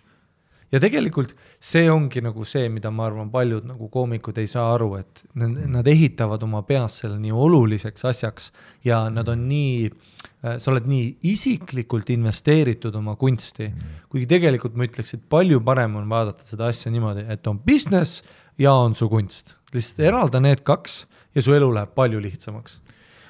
no eks seda on jah, et see on ka nagu kõrvalt veits, et sa nagu saad aru nagu, et noh, enam-vähem empaatiavõimelise inimesena vaata, et kui sa vaatad neid UK koomikuid, et sa nagu saad aru, mille nimel nad nii stressis on ja mis see kõik seal on. aga samas sa näed ka nagu seda, et nagu, et nii palju pinget on pandud selle peale, et noh, see lootus vaata, et okei okay,, aga kui ma nüüd kuu aega mingis väikses ruumis, et kui ma kuidagi läbi ussimunni saan mingi publiku oma veidrat sooloshow'd vaatama ja siis tuleb veel see kuradi The Timesi reviewer ja paneb mulle viis tärni. et noh, siit algab kõik. aga siis noh, lõpus sa kuu aega higistasid, on ju, mitmel õhtul tühi saal, osadel viis inimest, lõpus oled rahadega miinuses ja noh, aga noh, mida sa noh, kui sul on null ootust, vaat siis see oleks lihtsalt nagu fun, ahah, läks noh, et noh, Mhm. Nagu see vend kuradi seda bussi ootamas, vaata, et noh, Scotland fuck me in the ass. aga kui, It's the fringe. ja aga kui sa paned need ootused, vaata, et Mhm. ma pean nagu, et siit peab see breakthrough tulema, sest noh, sest kõik äh, UK koomikud ikkagi mingil määral vaat bänkivad selle peale, et iga aasta Fringe'ilt vaata keegi saab selle mingi whatever kuradi uus tuli auhinna ja siis noh Jah., London Hughes sai kuradi Netflix spetsiali on ju ja siit see kõik algas. Aga nojah, see nagu statistiline, no see on lotovõit. täpselt jah, et, et äh, muidugi noh, vaata, meil on muidugi hea öelda ka, et nagu ma ütlesin, et, et vaata, kerge on nagu vihma käes olla, kui sa tead, et kuskil päike paistab, Mm. onju. no see on täpselt ja, et noh, sina, vaat see on alati, et kui sa näed vihma käes seda tantsivat inimest nagu. seal on nagu kaks varianti, kas see on nagu see täielik eh, herosõltlasest crackhead, kellel on noh, ta tegelikult ei saa arugi, mis vihm on. või siis see teine variant on alati, et noh, see mingi rikas pihv, vaat, kes on enda peas nagu, et aa, see on noh, see on nagu üks stseen sellest suurest filmist, mis on mu elu et siis jaa, aga kui sa jääd sinna täpselt sinna vahepeale, et sa oled see tavaline kuradi töölisklassi inimene, türa sa ei tantsi vihma käes, sa oled nagu täiesti putsis, nüüd ma lähen koju, need kuradi riided kuivavad mingi kaksteist tundi. ma pean hommikul uuesti tööle minema, ma lähen kuradi niiskete pükstega tööle, sest mul ei ole kodus kuradi kütet sees. ja sa näed nagu ülipaljude koomikute näost näed seda traumat ka vaata, et see on nagu aastast aastasse ja siis see äri põrkub tema nagu loovusliku energiaga nii hullult, kuni mõlemad sõidavad nagu krenni. et, et ma, et isegi minul nagu Vancouveris oli ka väga palju lihtsam stand-up'i teha, lihtsalt sellepärast, et kõik olid nagu, et noh, vaata sellel Free Fringe'il on ka vaata, et kes on see nagu kuldse pingiringi ja nagu kuldse Casioga Ida-Euroopa tüüp selles punases track'is, miks ta niimoodi kõnnib ringi? Miks ma kõnnin sisse nagu tore Kevin Hart, vaata. mitte et nagu ego, aga lihtsalt vaata, mul on good times, tule ma olen nagu kaks inimest publikust, hello Hellfest, ülihea aeg proovida uut bitti onju Mhm. äh,. lihtsalt sellepärast, et vaata noh, nagu ma ütlesin, et ma tean, et kuskil nagu päike paistab, ma tean, et mul on mingi anne ja ma olen seda päikest näinud, isegi kui ma praegu ei näe, ma tean, et kuskil ägates, aga kui sa ei ole nagu kunagi seda nagu soojust, seda D-vitamiini saanud, siis äh, see tõesti nagu murrab sind. Ja see on nagu, et, et, et vaata, surve võib teha sind kas teemantiks või nagu täiesti murda. ja, ja ütleme, enamuse no rohkem kui vähem sa näed seda, et tüübid murduvad, onju. lihtsalt sest, Mardu Männimägi oleks armastanud seda viimast. see oleks, see, see viimane oleks nii mustvalgeks läinud. oh my god, see oleks läinud kuradi. tere, see zoom in ka vaata aeglaselt um,. Aga et, et nagu et mõnes mõttes mul on kahju, aga teises mõttes tuleb mõned inimesed, ühe tüübiga väga naljakas, kellel siis nagu ütleme, show'd on nagu läksid hästi. Free fringe'i formaadis, vaata, me rääkisime, onju, Mhm. et siin on tasemed. tal olid järtsid, asjad, onju, aga ikkagist, et day, see on bucket'i show, sa oled ämbriga ukse juures ja ootad annetusi. Ja see tüüp tõusis niimoodi ära ja siis kõik teised koomikud ja Andrew Backer ütles midagi väga naljakalt, et it's, it's fun to know somebody who has peaked. vaata, see on nii naljakas, vaata seda on täpselt see juhtuski, mingi tüüp, tal hakkas free fringe'i formaadis hästi minema ja nüüd ta arvab, et ta on sloss. ta tuli teiste show si heklima, ta tegi ühe show, kus ma olin ka nagu showcase isin, istus esiritta, vaata, ta üritas teiste koomikute sette ära rikkuda. no seda ta on, tuli enda nii-öelda jutumärkides välja müüdud show, vaata see on ka naljakas, kui Free Fringe tüübid ütlevad, oh my god, it was sold out uh,. Bucket, Mhm. seal ei olnud piletit. et, et see võib ka nagu teistpidi juhtuda, mida seal juhtub ka, on ju. et, et see on jah, kõik selline, nagu kuidas sa nagu seda kogemust oma jaoks võtad, et minu jaoks on tõeline nagu ülikool. et midagi nagu uskumatut seal ei olnud, mul ei, noh, seal ei ole mingit amazing opportunity't, on ju. noh, et see, see ongi, et seal alati võib olla, vaata, aga, aga kõik äh,. vot see on see, et at the end of the day, mis alati räägitakse, vaata, et alati on jah, hard work, talent, vaata, aga noh. selles suhtes paljud inimesed jätavad mainimata selle, et alati on ka see being lucky faktor sees oh, kuskil, onju. Sest alati iga mingi kuulsa tüübi kohta on nagu, on ka mingi tüüp, kellel noh, tegelikult kui me noh, võtaksime korvpallikaardi välja, kus on stats'id kirjas, tal oli sama palju hard work'i ja talent'it, oh, aga ta lihtsalt noh, ei olnud seda, mis iganes õiget hetke õiges kohas, whatever onju. ja et see on ka nagu fringe'il vaata, et no lihtsalt ei ole garantiisid, aga noh, ja, ja mis ongi, et see on lõpuks see, et kuidas sa ise vaatad seda, see kuradi klaas äh, täis klaas tühi. ei no mul oli ka Olukord. mingi nädal inn, kui ma hakkasin aru saama, et kui palju tööd see flaierdamine võtab, kui palju spotte ma pean tegema, et meil üldse inimesi tuleks, on ju, ja kui palju asju ma pean tegema, siis ma sain nagu aru ka, et, et ma juba niikuinii kaotan raha.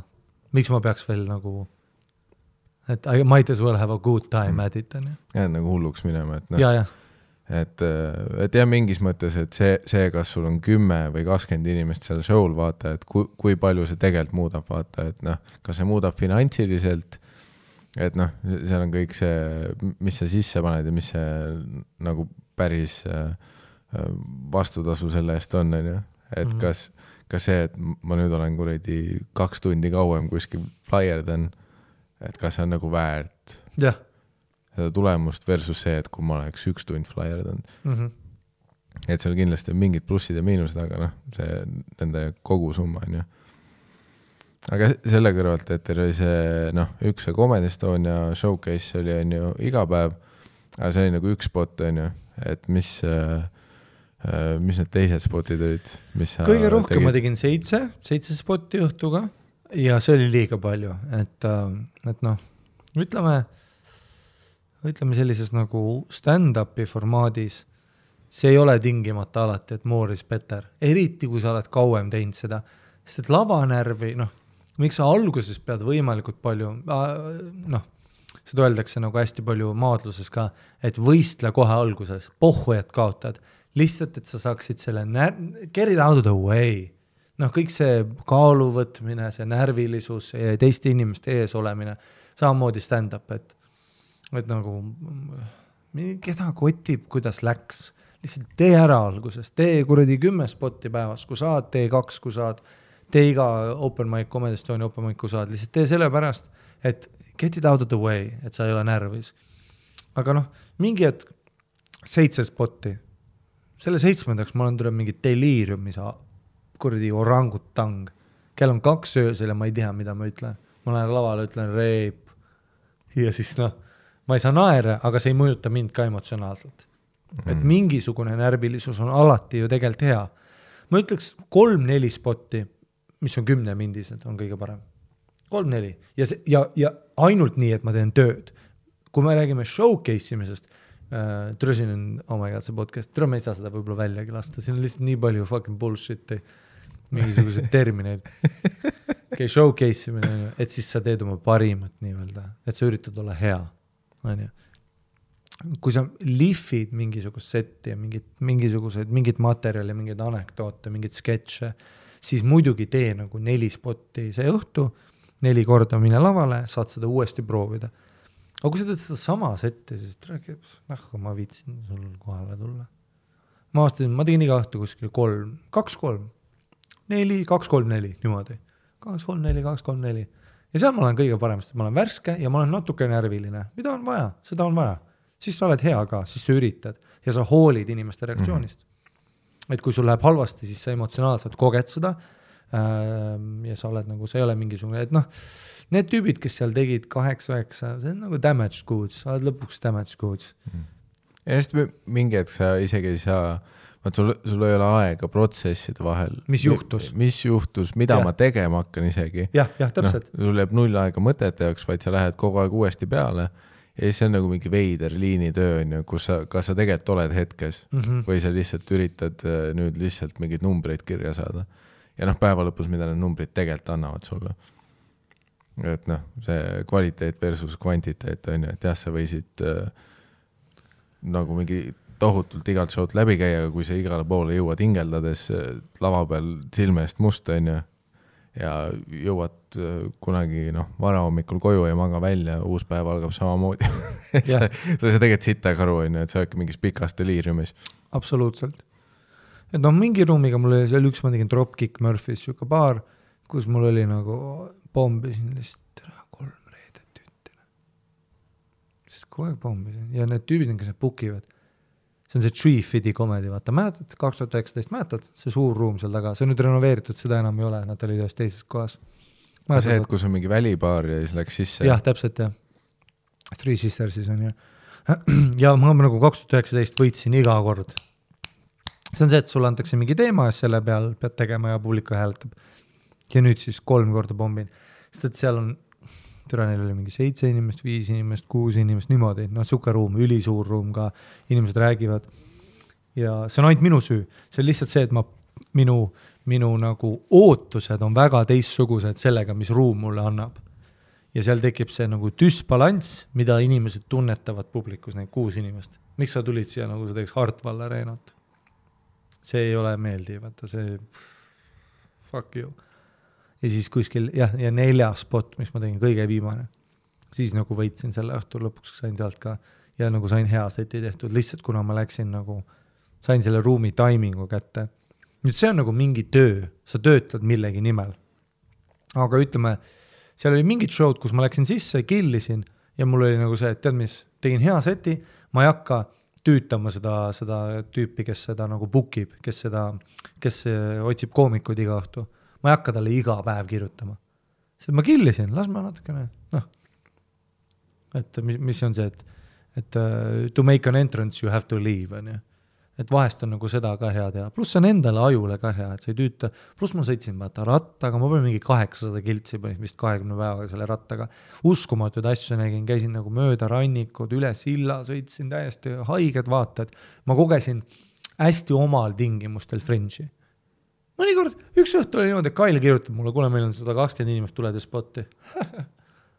ma olin kogu aeg krõps suus, fuck that et ma olen nagu seal punktis ka, mis on väga huvitav, et ütleme selline kaks tuhat üheksateist Hari oleks nagu sprintinud kohe duši alla ja läinud, aga seda oli mul too hetk vaja ka, mul oli vaja seda fucking lihtsalt haamerdamist.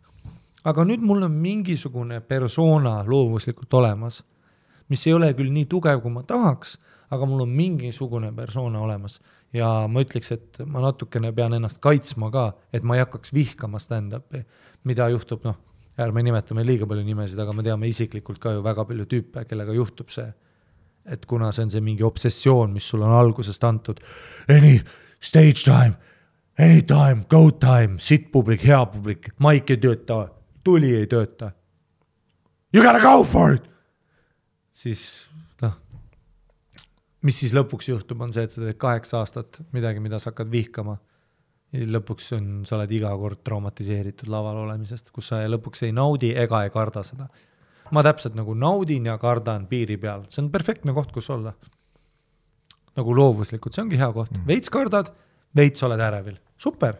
sest et sa oled kohal, sa oled present, sa koged, nali läheb putsi, sa, see resoneerub sinuga, sa ütled publikule sorry, see läks putsi, nad saavad aru, nad ei naera selle peale, siis sa teed nalja, mis töötab, siis nad naeravad, sa saad, sa tunned ennast hästi, jah, see töötas.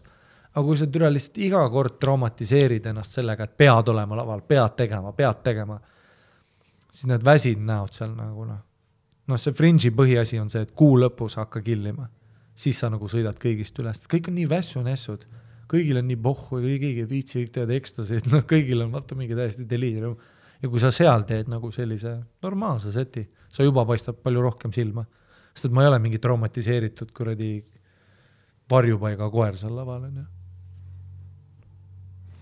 et ja need äh, teised spotid, mis sa siis lõpuks põhiliselt tegid, olidki Kaili ja Ruubeni show'd? oo oh, jaa, sest et esiteks alati publik mm -hmm. ja teiseks äh, Nice Guys ja kolmandaks nagu äh, ähm, lihtsalt äh, või noh, tegelikult ei olegi seal mingi noh, see, need kaks ongi nagu. ja nad tegid ka Free Fringe on ju ja,. jah, jah, ja samas majas ka mm -hmm., ehk siis ma sain hüpata sinna, minna üles tegema. ei, seal oli Raul, kelle spotte ma tegin, väga naljakas tüüp, tegin tema ruumi päris palju ja sain alati spoti ka, kui küsisin. see oli nagu päris hea, kui ma tundsin, mul on vaja midagi tööd teha, tal oli natuke raske ruum aga ma tundsin, et ah, ma tahaks proovida seda bitti.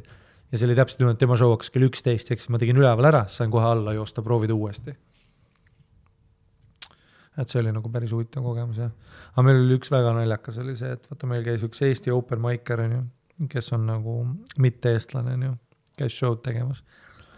ja siis, kuna Eesti publik, te olete nagu liiga head inimesed, siis te annate tihtipeale ütleme, mitte headele koomikutele reaktsioone, mida nad ei ole nagu väärt, on ju. lihtsalt kuna stand-up on nii uus kunstiformaat, siis äh, inimesed on palju soemad, sest et see on midagi, see on avastamata maa. kui sa ütled nagu Eestis, ma lähen, no ma võin lavale minna, peeretada maiki, öelda noh, reip, sa oled juba nagu, oh, see on nii alternatiivne, teistsugune oh,, vau, aitäh sulle. aga seal on nagu nii palju noh, nii palju nagu ajalugu on selles kunstis, siis seal on nagu standardid kõrgemal, mis juhtub mitte ainult Eesti tüüpidega, vaid ameeriklastega täpselt samamoodi. ameeriklased tulevad oma mingi club settidega. tead, mis töötavad kuskil backed club'is? hästi palju act out on mingi Trump impersonation, väike Joe Biden. ja siis nad tulid sinna lihtsalt noh, mingi sihuke pinge šoti publik. Nad tahavad ikkagist nalja kuulda ja kuna sa oled hästi, see ei ole klaab, ehk siis sa oled hästi intiimses keskkonnas mingi kaheksateist inimese ees, sitas ruumis, sa pead, sa ei tohi vaata, nagu sa ise tead ka äh, nende väiksemate ruumidega, sa ei tohi pilgutada ka, on ju. sest kui sa korraks näitad, et seal nagu noh, no seda publik ju kohe tunneb, nad on nii palju, see on nii palju intiimsem keskkond, kohe kui nad näevad, et sa nagu kardad, siis done et selles mõttes Fringe on nagu ülihea kogemus, kus sa pead tundma mugavalt, äh, üks, üks tüüp, Daniel Delby ka, väga naljakas Austraalia koomik, oli täiesti shell-shocked. esimene nädal, ma nägin teda, ta higistas, ta ei suutnud uskuda, et ta sööb sitta iga õhtu. sest et ta oli nagu, ja ta oli nagu täiesti šokis, ma ütlesin ka talle, et mida varem sa lõpetad selle kaose kontrollimist, seda nagu paremini sul läheb. sest et vaata koomikutena me oleme nii tundlikud inimesed, äh, et me tahame kontrollida kõike ja see teeb meid heaks ka. noh, Eestis ükskõiges, kui heli on putsis, sa tead mind, ma olen nii full diiva. ma lähen kohe teen heli ka, ütlen, ma ei lähe lavale. ma ütlen kohe, ma ei lähe lavale. Spot on valesti. vale toon, vale muine. Hendrik, tee kord sest me oleme diivad, sest et me hoolime oma kunstist ja ma tahan ennast väljendada võimalikult selgelt. kui mul on midagi putsis, see viskab mind, see natuke häirib mind. aga Fringe, türa sulle, keegi oksendab äh,, heli ei tööta, valgus ei tööta, keegi tuleb sisse, kardin äh,, sissekäik on lava kõrval, lava ei ole, lava on, lava on liiga kõrgel, lava on lähedal, inimesed ei ole, inimesi on, keegi ei mahu, seal on nii palju asju kui sa üritad kõike seda kontrollida, siis sa upud ära seal nagu, mida varem sa lased nagu lahti sellest ja lihtsalt naudid hetke. et ma ütlesin talle ka nagu, et noh, stop trying to control the chaos, lihtsalt nagu be a part of it, lihtsalt mine lavale ja vaata, mis saab. kui sul on mingi bitt, mis laguneb, siis fuck it, let it go ja ütle inimestele lihtsalt tee paus ja ütle what's up, on ju. ja kohe, kui nad näevad, et sa lõdvestud, siis nemad lõdvestuvad ka. publik ju peegeldab sind. kui sina oled pinges, ma olen pinges, kui sa oled lõtv, siis ma olen nagu, et tere see vend, ma ise olen pinges, aga see vend on nagu nii relaxed, et ju ta teab, mis ta teeb. et nagu, et seda juhtub nagu hästi kiiresti ja ma ei mäleta, mis point oli, see on siit podcast'i nimi. null naeru nagu, tule klassik tussis ja comeback episood võiks olla nagu ülifire, tule annaal. ei, mis comeback, see ongi, see ongi, rahulikult võib sisse minna. see on meie uus podcast, Comedy Show, episood one on see praegu. See ongi, see on see põhiline formaat, mida paljud, no inimesed tahavad seletust, mis, mis toimub, noh. mis toimub? ja see on, see on väga hea, sa pead, sa pead iseenda sõnu kuulama, ahah, ma rääkisin, lahti laskma. meil oli see, äh,, meil oli see, et meil siis tuli üks nagu open mic on onju. siis tal oli üks bitt, kus ta ütleb my girlfriend retarded ja ja me ütlesime talle vaata nagu nice guy, me ütleme talle vaata ta on nice guy ja siis me lihtsalt, no mina ei ütle sittagi, no mul on puhku, ma ei ole ruumi, ma teen spotte. aga Karl, nicest guy, vaata, ta üritab juhendada, Karl on ka nagu väga hea sellise algajate koomiku juhendaja, sest et esiteks ta teab väga palju neid stand-up'i mingeid väikseid reegleid, pluss ta tahab sind aidata, ta on väga nice guy. mul on tihtipeale see, et ma ei vaata sulle silma, kui sa ei ole aasta aega teinud, onju. lihtsalt sest mul ei ole aega raisata oma energiat ja oma mojo't su peale, kui ma tean, et sa loobud. Karl räägib kõigiga, noh, sa võid lihtsalt spotti teha, Karl teeb su spoti heaks. sest ta räägib sulle, ta ja siis Karl ja Sander on ju lähevad, ütlevad, kuule, et vaata, et äh, see on lääneriik, on ju, et, et sa tutvustad ennast publikule.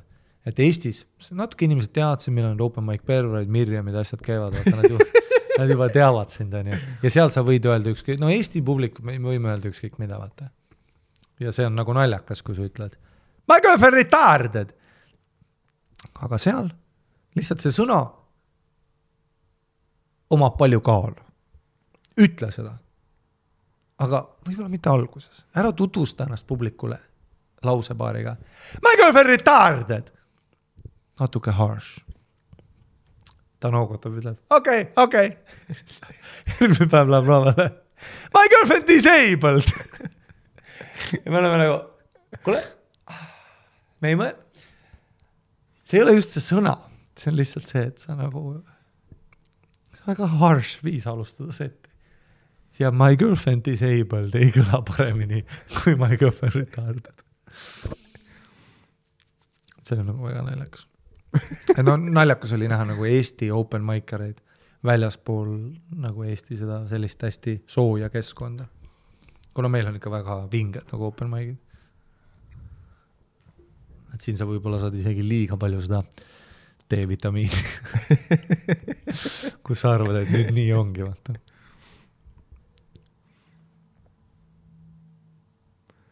seda küll jah, et see, aga see on jällegi hea. muidugi, sest et sooja publiku ees enda karisma avastamine, et ega mina ka ju, ma ei, ma ausalt öeldes, ma ei tea, kas ma suudaks stand-up'i teha ilma nagu Eestita. et kui ma oleks jäänud Melbourne'i, läinud sealt Londonisse, whatever, ja nüüd oleks samamoodi Fringe idel, ma arvan, ma oleks väga teistsugune inimene. ja minu enesekindlus ei oleks pooltki seal, kus ta on. lihtsalt kuna sa ei ole kunagi nagu, et noh, ma olen ka füüsiline koomik ja see nõudis nagu väga palju julgust ja väga palju julgustust, et ma suudaks avastada ennast. et kui sul ei ole seda julgust nagu proovida mingit fucked up bit'i, siis äh, võib-olla noh, sa ei leiagi seda nagu kulda sealt üles lõpuks. et, et mul on nagu selles mõttes väga vedanud. et isegi kui ma nagu söön sitta kuskil mingi füüsilise act out'iga ja kõik on nagu, tere, miks see vend nii enesekindel on, siis ma olen nagu, et ei tea. alles kuu aega tagasi. väga haige show oli. soe toor. oli päris haige. see, et sa praegu ei saa aru, ei tähenda, et ma ei ole uskumatu.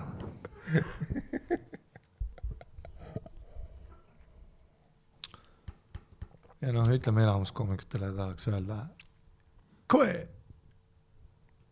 It ain't happening. jah, aga jällegi see on, see on nagu part of the game, vaata. Part of game, see on nagu noh, ökosüsteem peab äh, noh, ökosüsteemi jaoks on vaja nagu kõiki neid noh, lülisid. nagu see, kui nad äh, hundid võtsid sealt äh, Yosemite pargist ära, siis oli liiga palju põtrasid või hirvesid või noh, mingeid kabjalisi. aga kui nad hundid tagasi tõid, siis hakkasid puud jälle ka kasvama. et noh, kõik on, kõik on vajalik. Mardu, Mardu on praegu niimoodi ja noh, kõik on vajalik, et noh.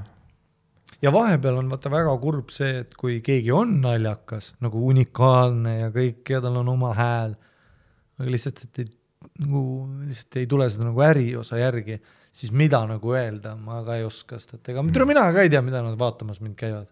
ega ma ka aru ei saa, mida me Alexelas tegime, ma tegelikult ei tea, nagu ma võin oletada, sellest ma olen füüsiline, mul on mingi narratiiv, aga ma ei tea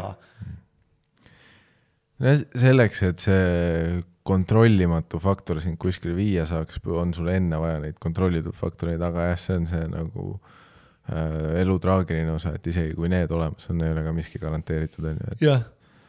et äh, see, see on noh, see on see, mis on show business ja kõik asjad, et see on, et noh, see, see kohati on õiglane, aga see on kohati ka väga ebaõiglane. väga ebaõiglane. aga mis, mis teha nagu, et see on sellised, äh, see on kõik sellepärast, et see on seotud inimestega. et kui noh, sest inimesed ongi noh, unexpected, ebaratsionaalsed, ma ei tea. jah, ma ka ei tea. et äh, maju on lihtsam ehitada, füüsika. noh, sa paned need plokid ja nad püsivad püsti. aga noh, show business'is ei ole ühtegi kindlat plokki, noh, see on kõik mingi voolav pask ja sa ei tea vahepeal ta jääb ägedalt kokku. ja see on ka nii tüütu, on ju, et kuidas noh, vaata kui inimesed kõige nagu eba, mida nagu, vaata see on mingi primaadi aju ka meil, et me näeme, kui keegi on ebaautentne. ja nagu me rääkisime, et vaata enne podcast'i ka, et, et kuidas praegu on see crowdwork, TikTok on nii teema ja siis kõik koomikud arvavad, et nüüd see ongi see ängel. ja see on nii mm. valus vaadata, et nagu no see, see on asi, milleks noh, need kuulajad, kes on asjadega rohkem kursis, mis ei toimu ainult Eestis. et noh, Eestis ilmselgelt tõenäoliselt noh, vaadates, kuidas see alati toimub, siis see mingi hetk jõuab ka siia.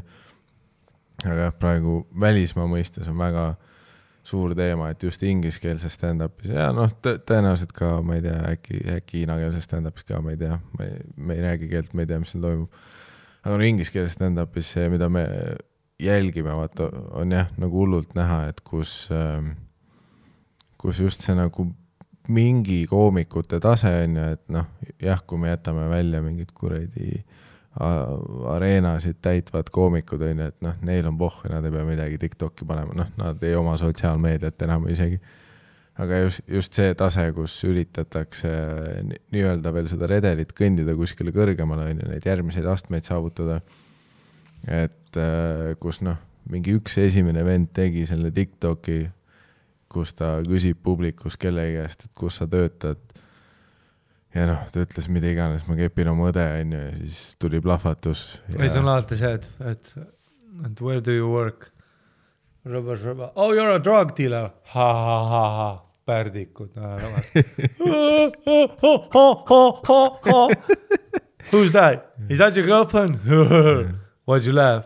That's my sister. Oh man, you fucking tere, idioot. mis oli ka, ka meie eelmise episoodi Suur aines aga.... oh my god, meil on jah nimi oli, mõtle, kui me nüüd läheme samu teemasid. tere, vennad on tund pool rääkinud. aga seal me ei maininud seda, et see on nagu, et seal on mingi koomikute alateadvus, vaat noh, kuna kõik otsivad ikkagi vaat seda asja, et noh, kuidas enda karjääri, seda ärilist osa, kuidas seda paremaks teha, kuidas noh, boost ida enda asju, kuidas jõuda rohkemate inimesteni, kuidas saali täita. ja noh, kuna mõne üksiku tüübi puhul töötas see, et noh, ta pani neid crowdwork'i klippe kuradi Tiktoki ja need said seal kuradi miljard vaatamist, on ju, sest noh, Tiktoki algoritmid, jutud, vaata noh, iga hiinlase telefonist jooksis läbi see äh,. siis noh, kohe kõik vaatasid, oh shit, et aasta hiljem see tüüp müüb nüüd saale. ja noh, nüüd on jõudnud sinna, kus kõik teevad seda, kus see on jah, väga kiirelt muutunud jälle selleks, et okei okay,, aga nüüd see ei ole ju enam cool thing ja mingis mõttes see ja noh, see kurb osa ongi vaat see, et nüüd see mõjutab nagu päris füüsilise maailma komöödiat. sest nüüd välismaal nagu komöödiaõhtud mingil tasemel ongi seal, kus nagu iga koomik, kes peale tuleb, on enda mingi veidra kaamera pannud saalis püsti jah, jah, ja ta terve set möödub selles, et ta üritab saada seda ühte minutit äh, crowdwork'i, mis Tiktokis töötaks, jah, aga nagu noh, kas see nagu algne point ei olnud see, et me üritame, et oleks hea show siin ruumis, jah, jah, kus need inimesed on ja kus sa oled kümme minti või rohkem isegi laval.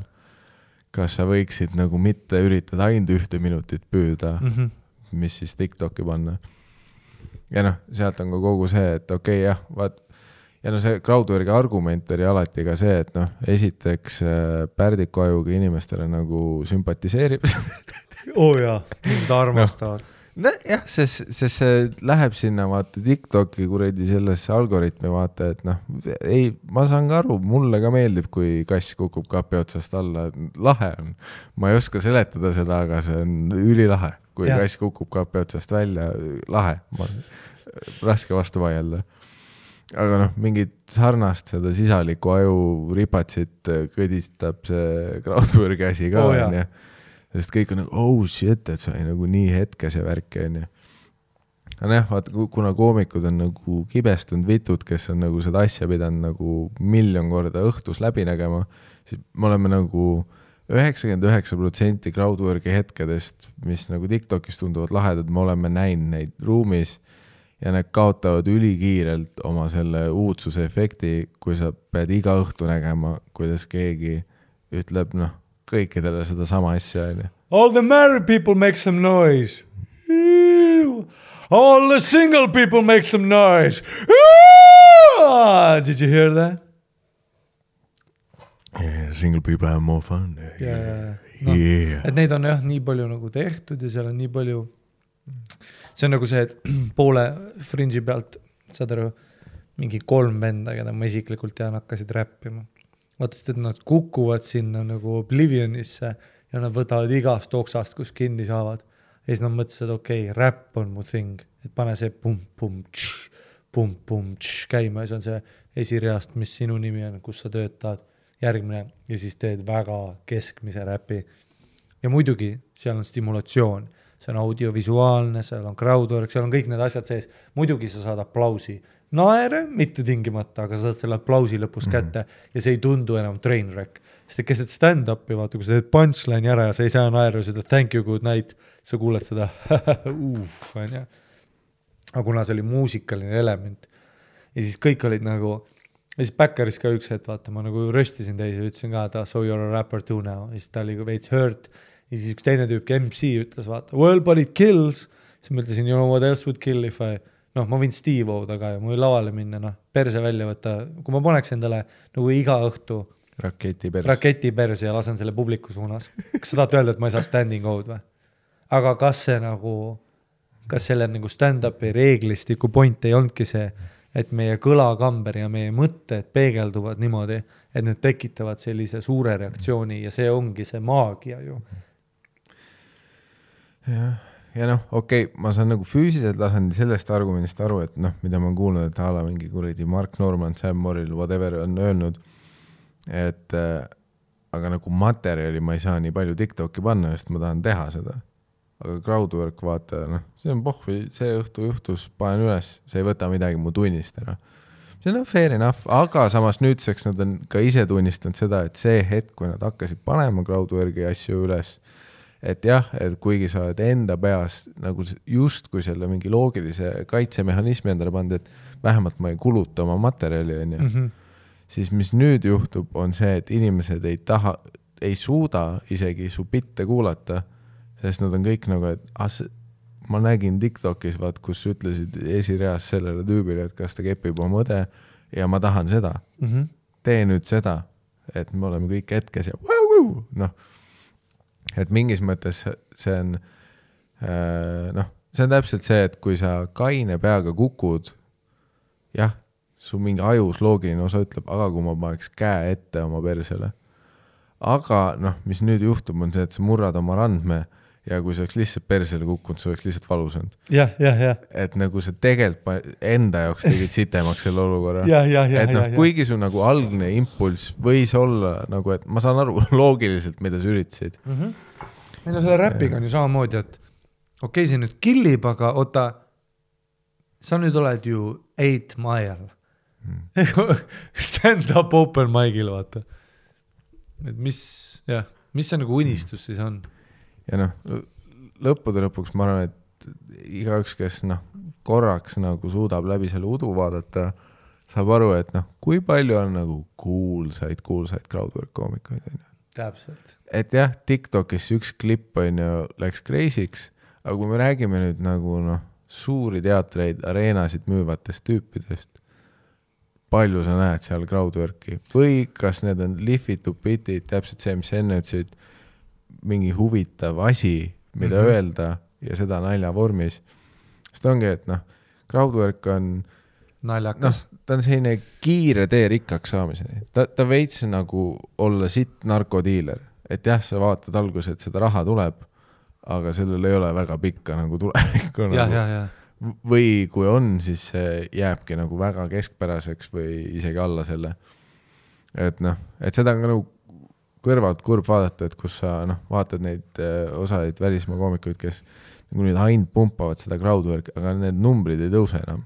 nagu midagi ei juhtu ja nüüd sa oled ennast mänginud sinna veidrasse auku, kus sa nagu pumpad, pumpad seda, seda stressi endale, sa üritad iga õhtu kuradi tussimunnist mingit lahedat interaction'it välja panna ja noh, ja, ja ma tunnen ka sellele publikule kaasa, kes peab olema nendel show del, kus noh, sest jah, see üks TikTok äge, mis sa nägid, seal ei ole ilmselgelt ees seda, et eelnev viis minutit crowdwork'i oli tühjuses pluss seal peab ju tulema see punkt, mida ma nagu natuke olen märganud juba mingitel show del, kus on klaab ja kus esireas on inimesed ja kui sa räägid nendega, nad teavad selle.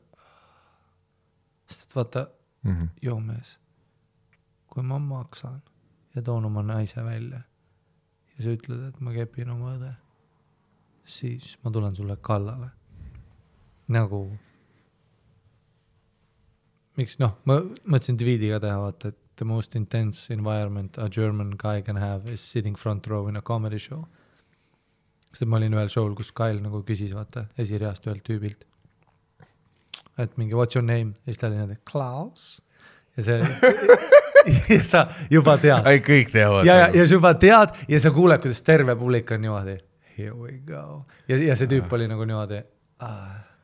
Kui oled saksa tüüp, no türa sa tead, et see crowdwork läheb No- Hitler, natsid, holokaust, kõva.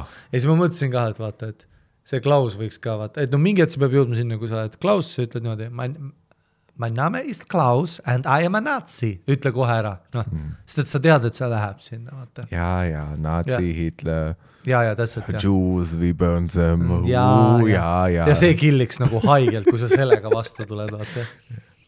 sest, aga see võib tõesti nagu tüütu olla ja ma ei tea. ja siis ma vaidlesin ühe tüübiga ka, kes on nagu teeb crowd'i pluss räpib lõpus onju, ta teeb jah, ja, ja ta oli The, ka the worst of the post worst. jah, ja siis ta ütles üks hetk vaata ta nagu murdus ja ütles yeah but man, yeah but I mean stand-up is it's fucking impossible man. ja ma olen nagu, nüüd me jõudsime asja tuumani. You bitch boy, you little bitch boy.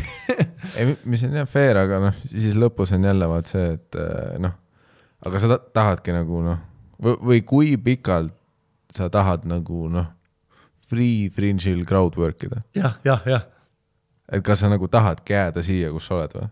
mm. -hmm. sest noh, ei, ei, fair enough, kui, kui sa oled rahul, sa oledki rahul, et sa teed seda ruumi sellel tasemel, kuradi impro-räpid, kuni sa saad südari. noh, ja ütleme noh, mõni õhtu oli niimoodi ka, et, et oli üks tüüp, kes teeb nagu akordionit, onju, ta teeb nagu hitte akordioniga. see on tema äkt, onju.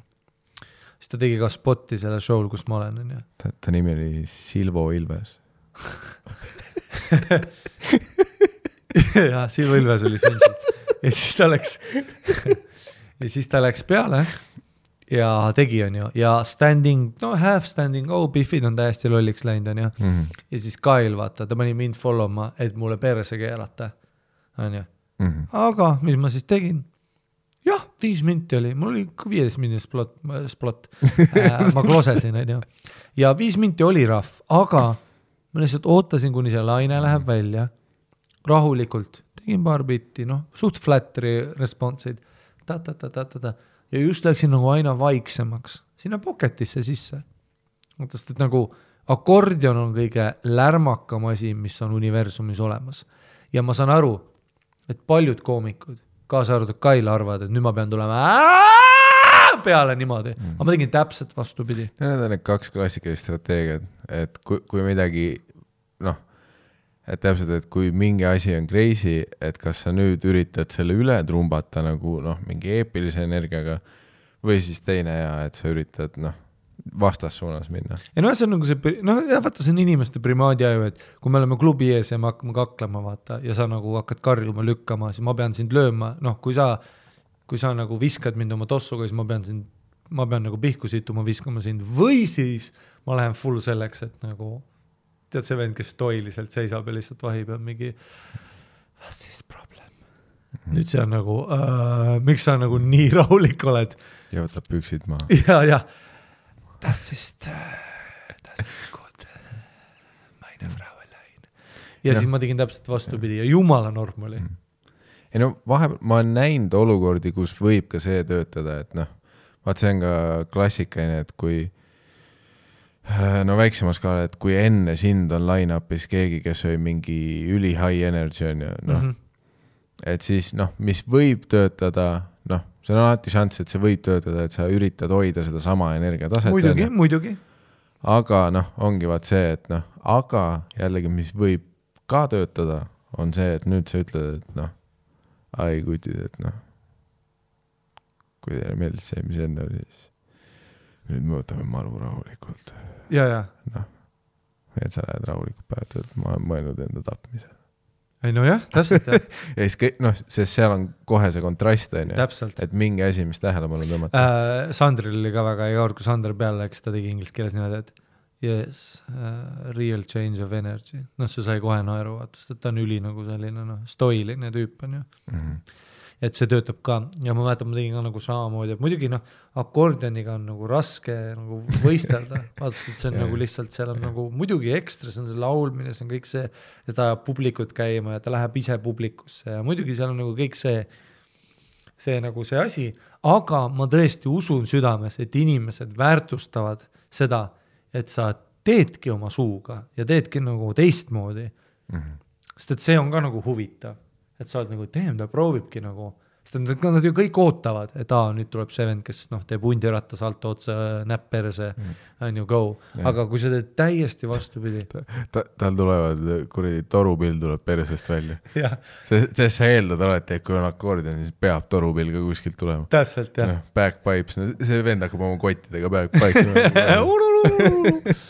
et, et see on nagu huvitav jah, et, et inimesed tegelikult ju väärtustavad seda, kui sa nagu teedki midagi sellist teistsugust ja ma olen alati nagu öelnud, et minu arust bittide tegemine on kõige raskem asi. nagu anekdootide tegemine on kõige raskem asi. lihtsalt teha nagu bitte. no minu jaoks on see crowdwork versus bitid, see on veits mm, see klassikaline kuradi, see on läbi aegade kõige sitem tussikad nagu. see on üks parimaid, ma ütleks. No kui sulle ei meeldi, siis äh, subscribe'i Patreon'i ai, Patreonis järgmised episoodid. ainult, ainult bitid, tussikad on selline rahulik Vikerraadio kunstisaade. aga see crowdwork saaks bitid, rohkem inside komedit. no jah, aga inimesed armastavad, vähemalt üks inimene on alati kirjutanud, et nagu väga hea, et selline oli. Mirjam, ja kellele me veel teeme seda. aga see versus crowdwork on minu jaoks see, vaat filmis ja teatris see komöödia versus draama. vaat Oo, see jaa. kogu see ütlus, et nagu äh, et noh, head draamat ja head komöödiat, mõlemat on raske teha, aga nagu kesist draamat on palju lihtsam kui kesist komöödiat teha mm. -hmm. et saada nagu Chuckleid on äh, nagu raskem kui keskpärane pisar välja saada jah, ja noh, sama on crowdwork'iga, vaata noh, mingi piirini noh li, lihtsalt see crowdwork'i sisseastumislävend on madalam.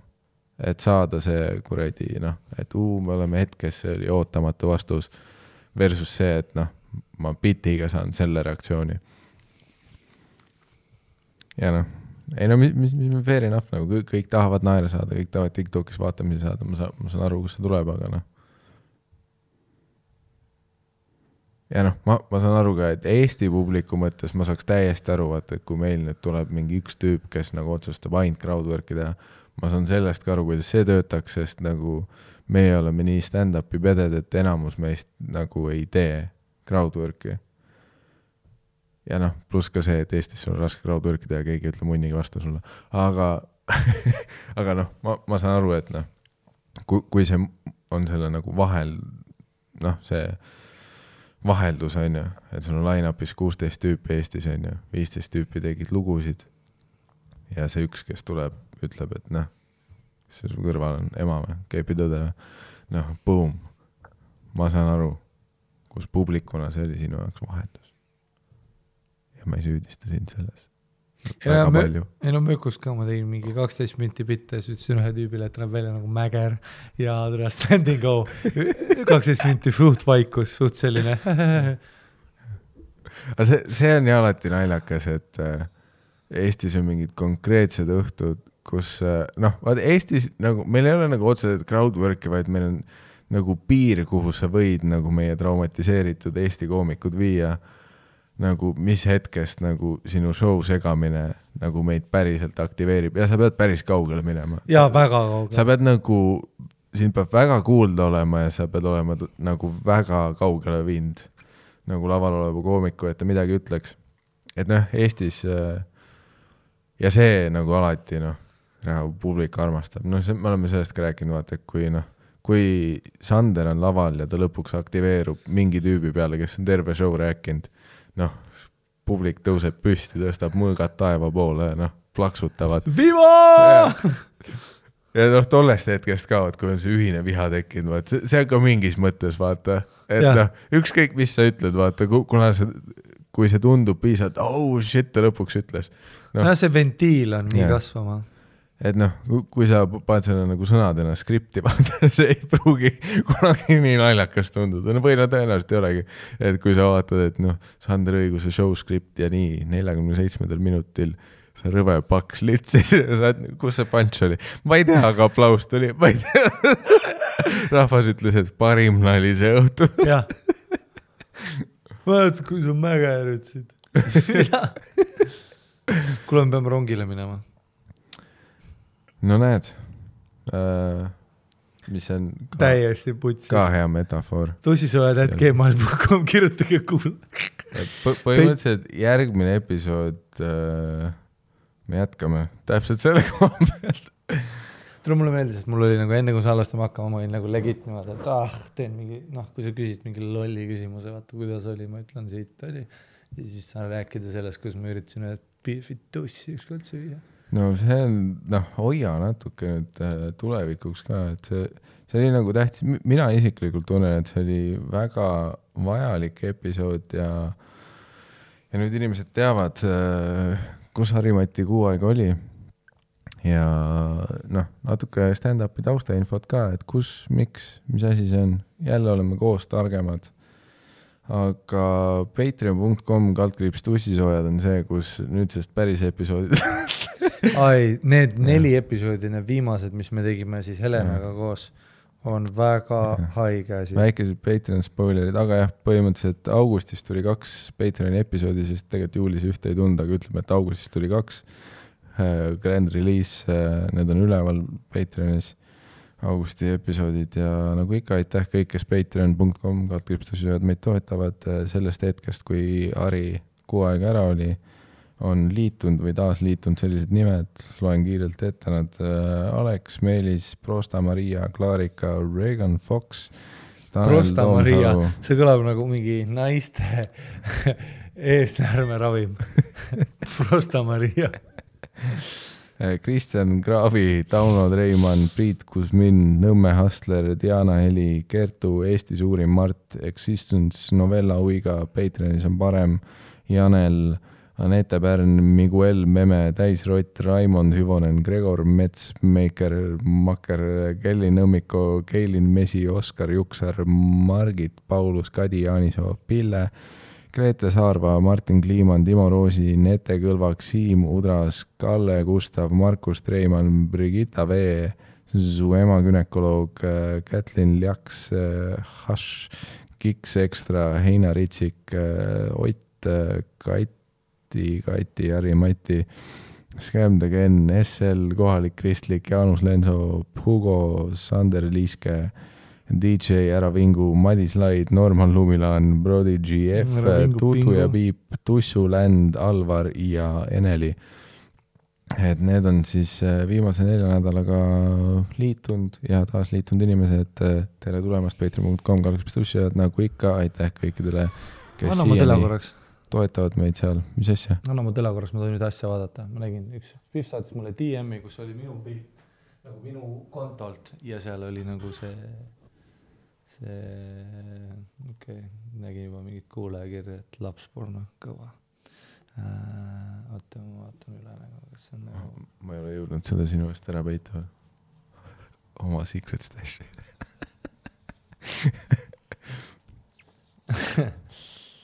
aga oh my god, seda ei pea üldse tegema, kuule, aitäh kuulamast, seda ei pea üldse nagu mikrisse tegema. Davai, tšau, kõige sitem episood of all time. The greatest. see oli Tussisööjad Vikerraadio eri, Harri-Mati Mustonen. ma olin Miikal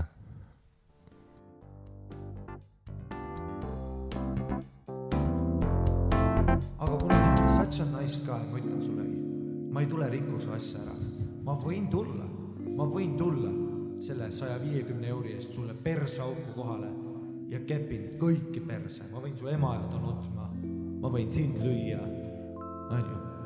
su naist sõimata. aga see on meile tore, see on mulle trauma, sulle trauma, kõik nutavad. sa olid enne fänn, ma päästan sind millised naiskad meie oleme, mina nii, nicest guys in the Noise as fuck. nicest fucking guys in the bees, known as in the bees, nicest guys in the bees. Pärnust tuleb Pirni ja nicest guys on the block. me mõistame, kuulge, keda me petame, me ei ole DJ, meile pakuti välja piletid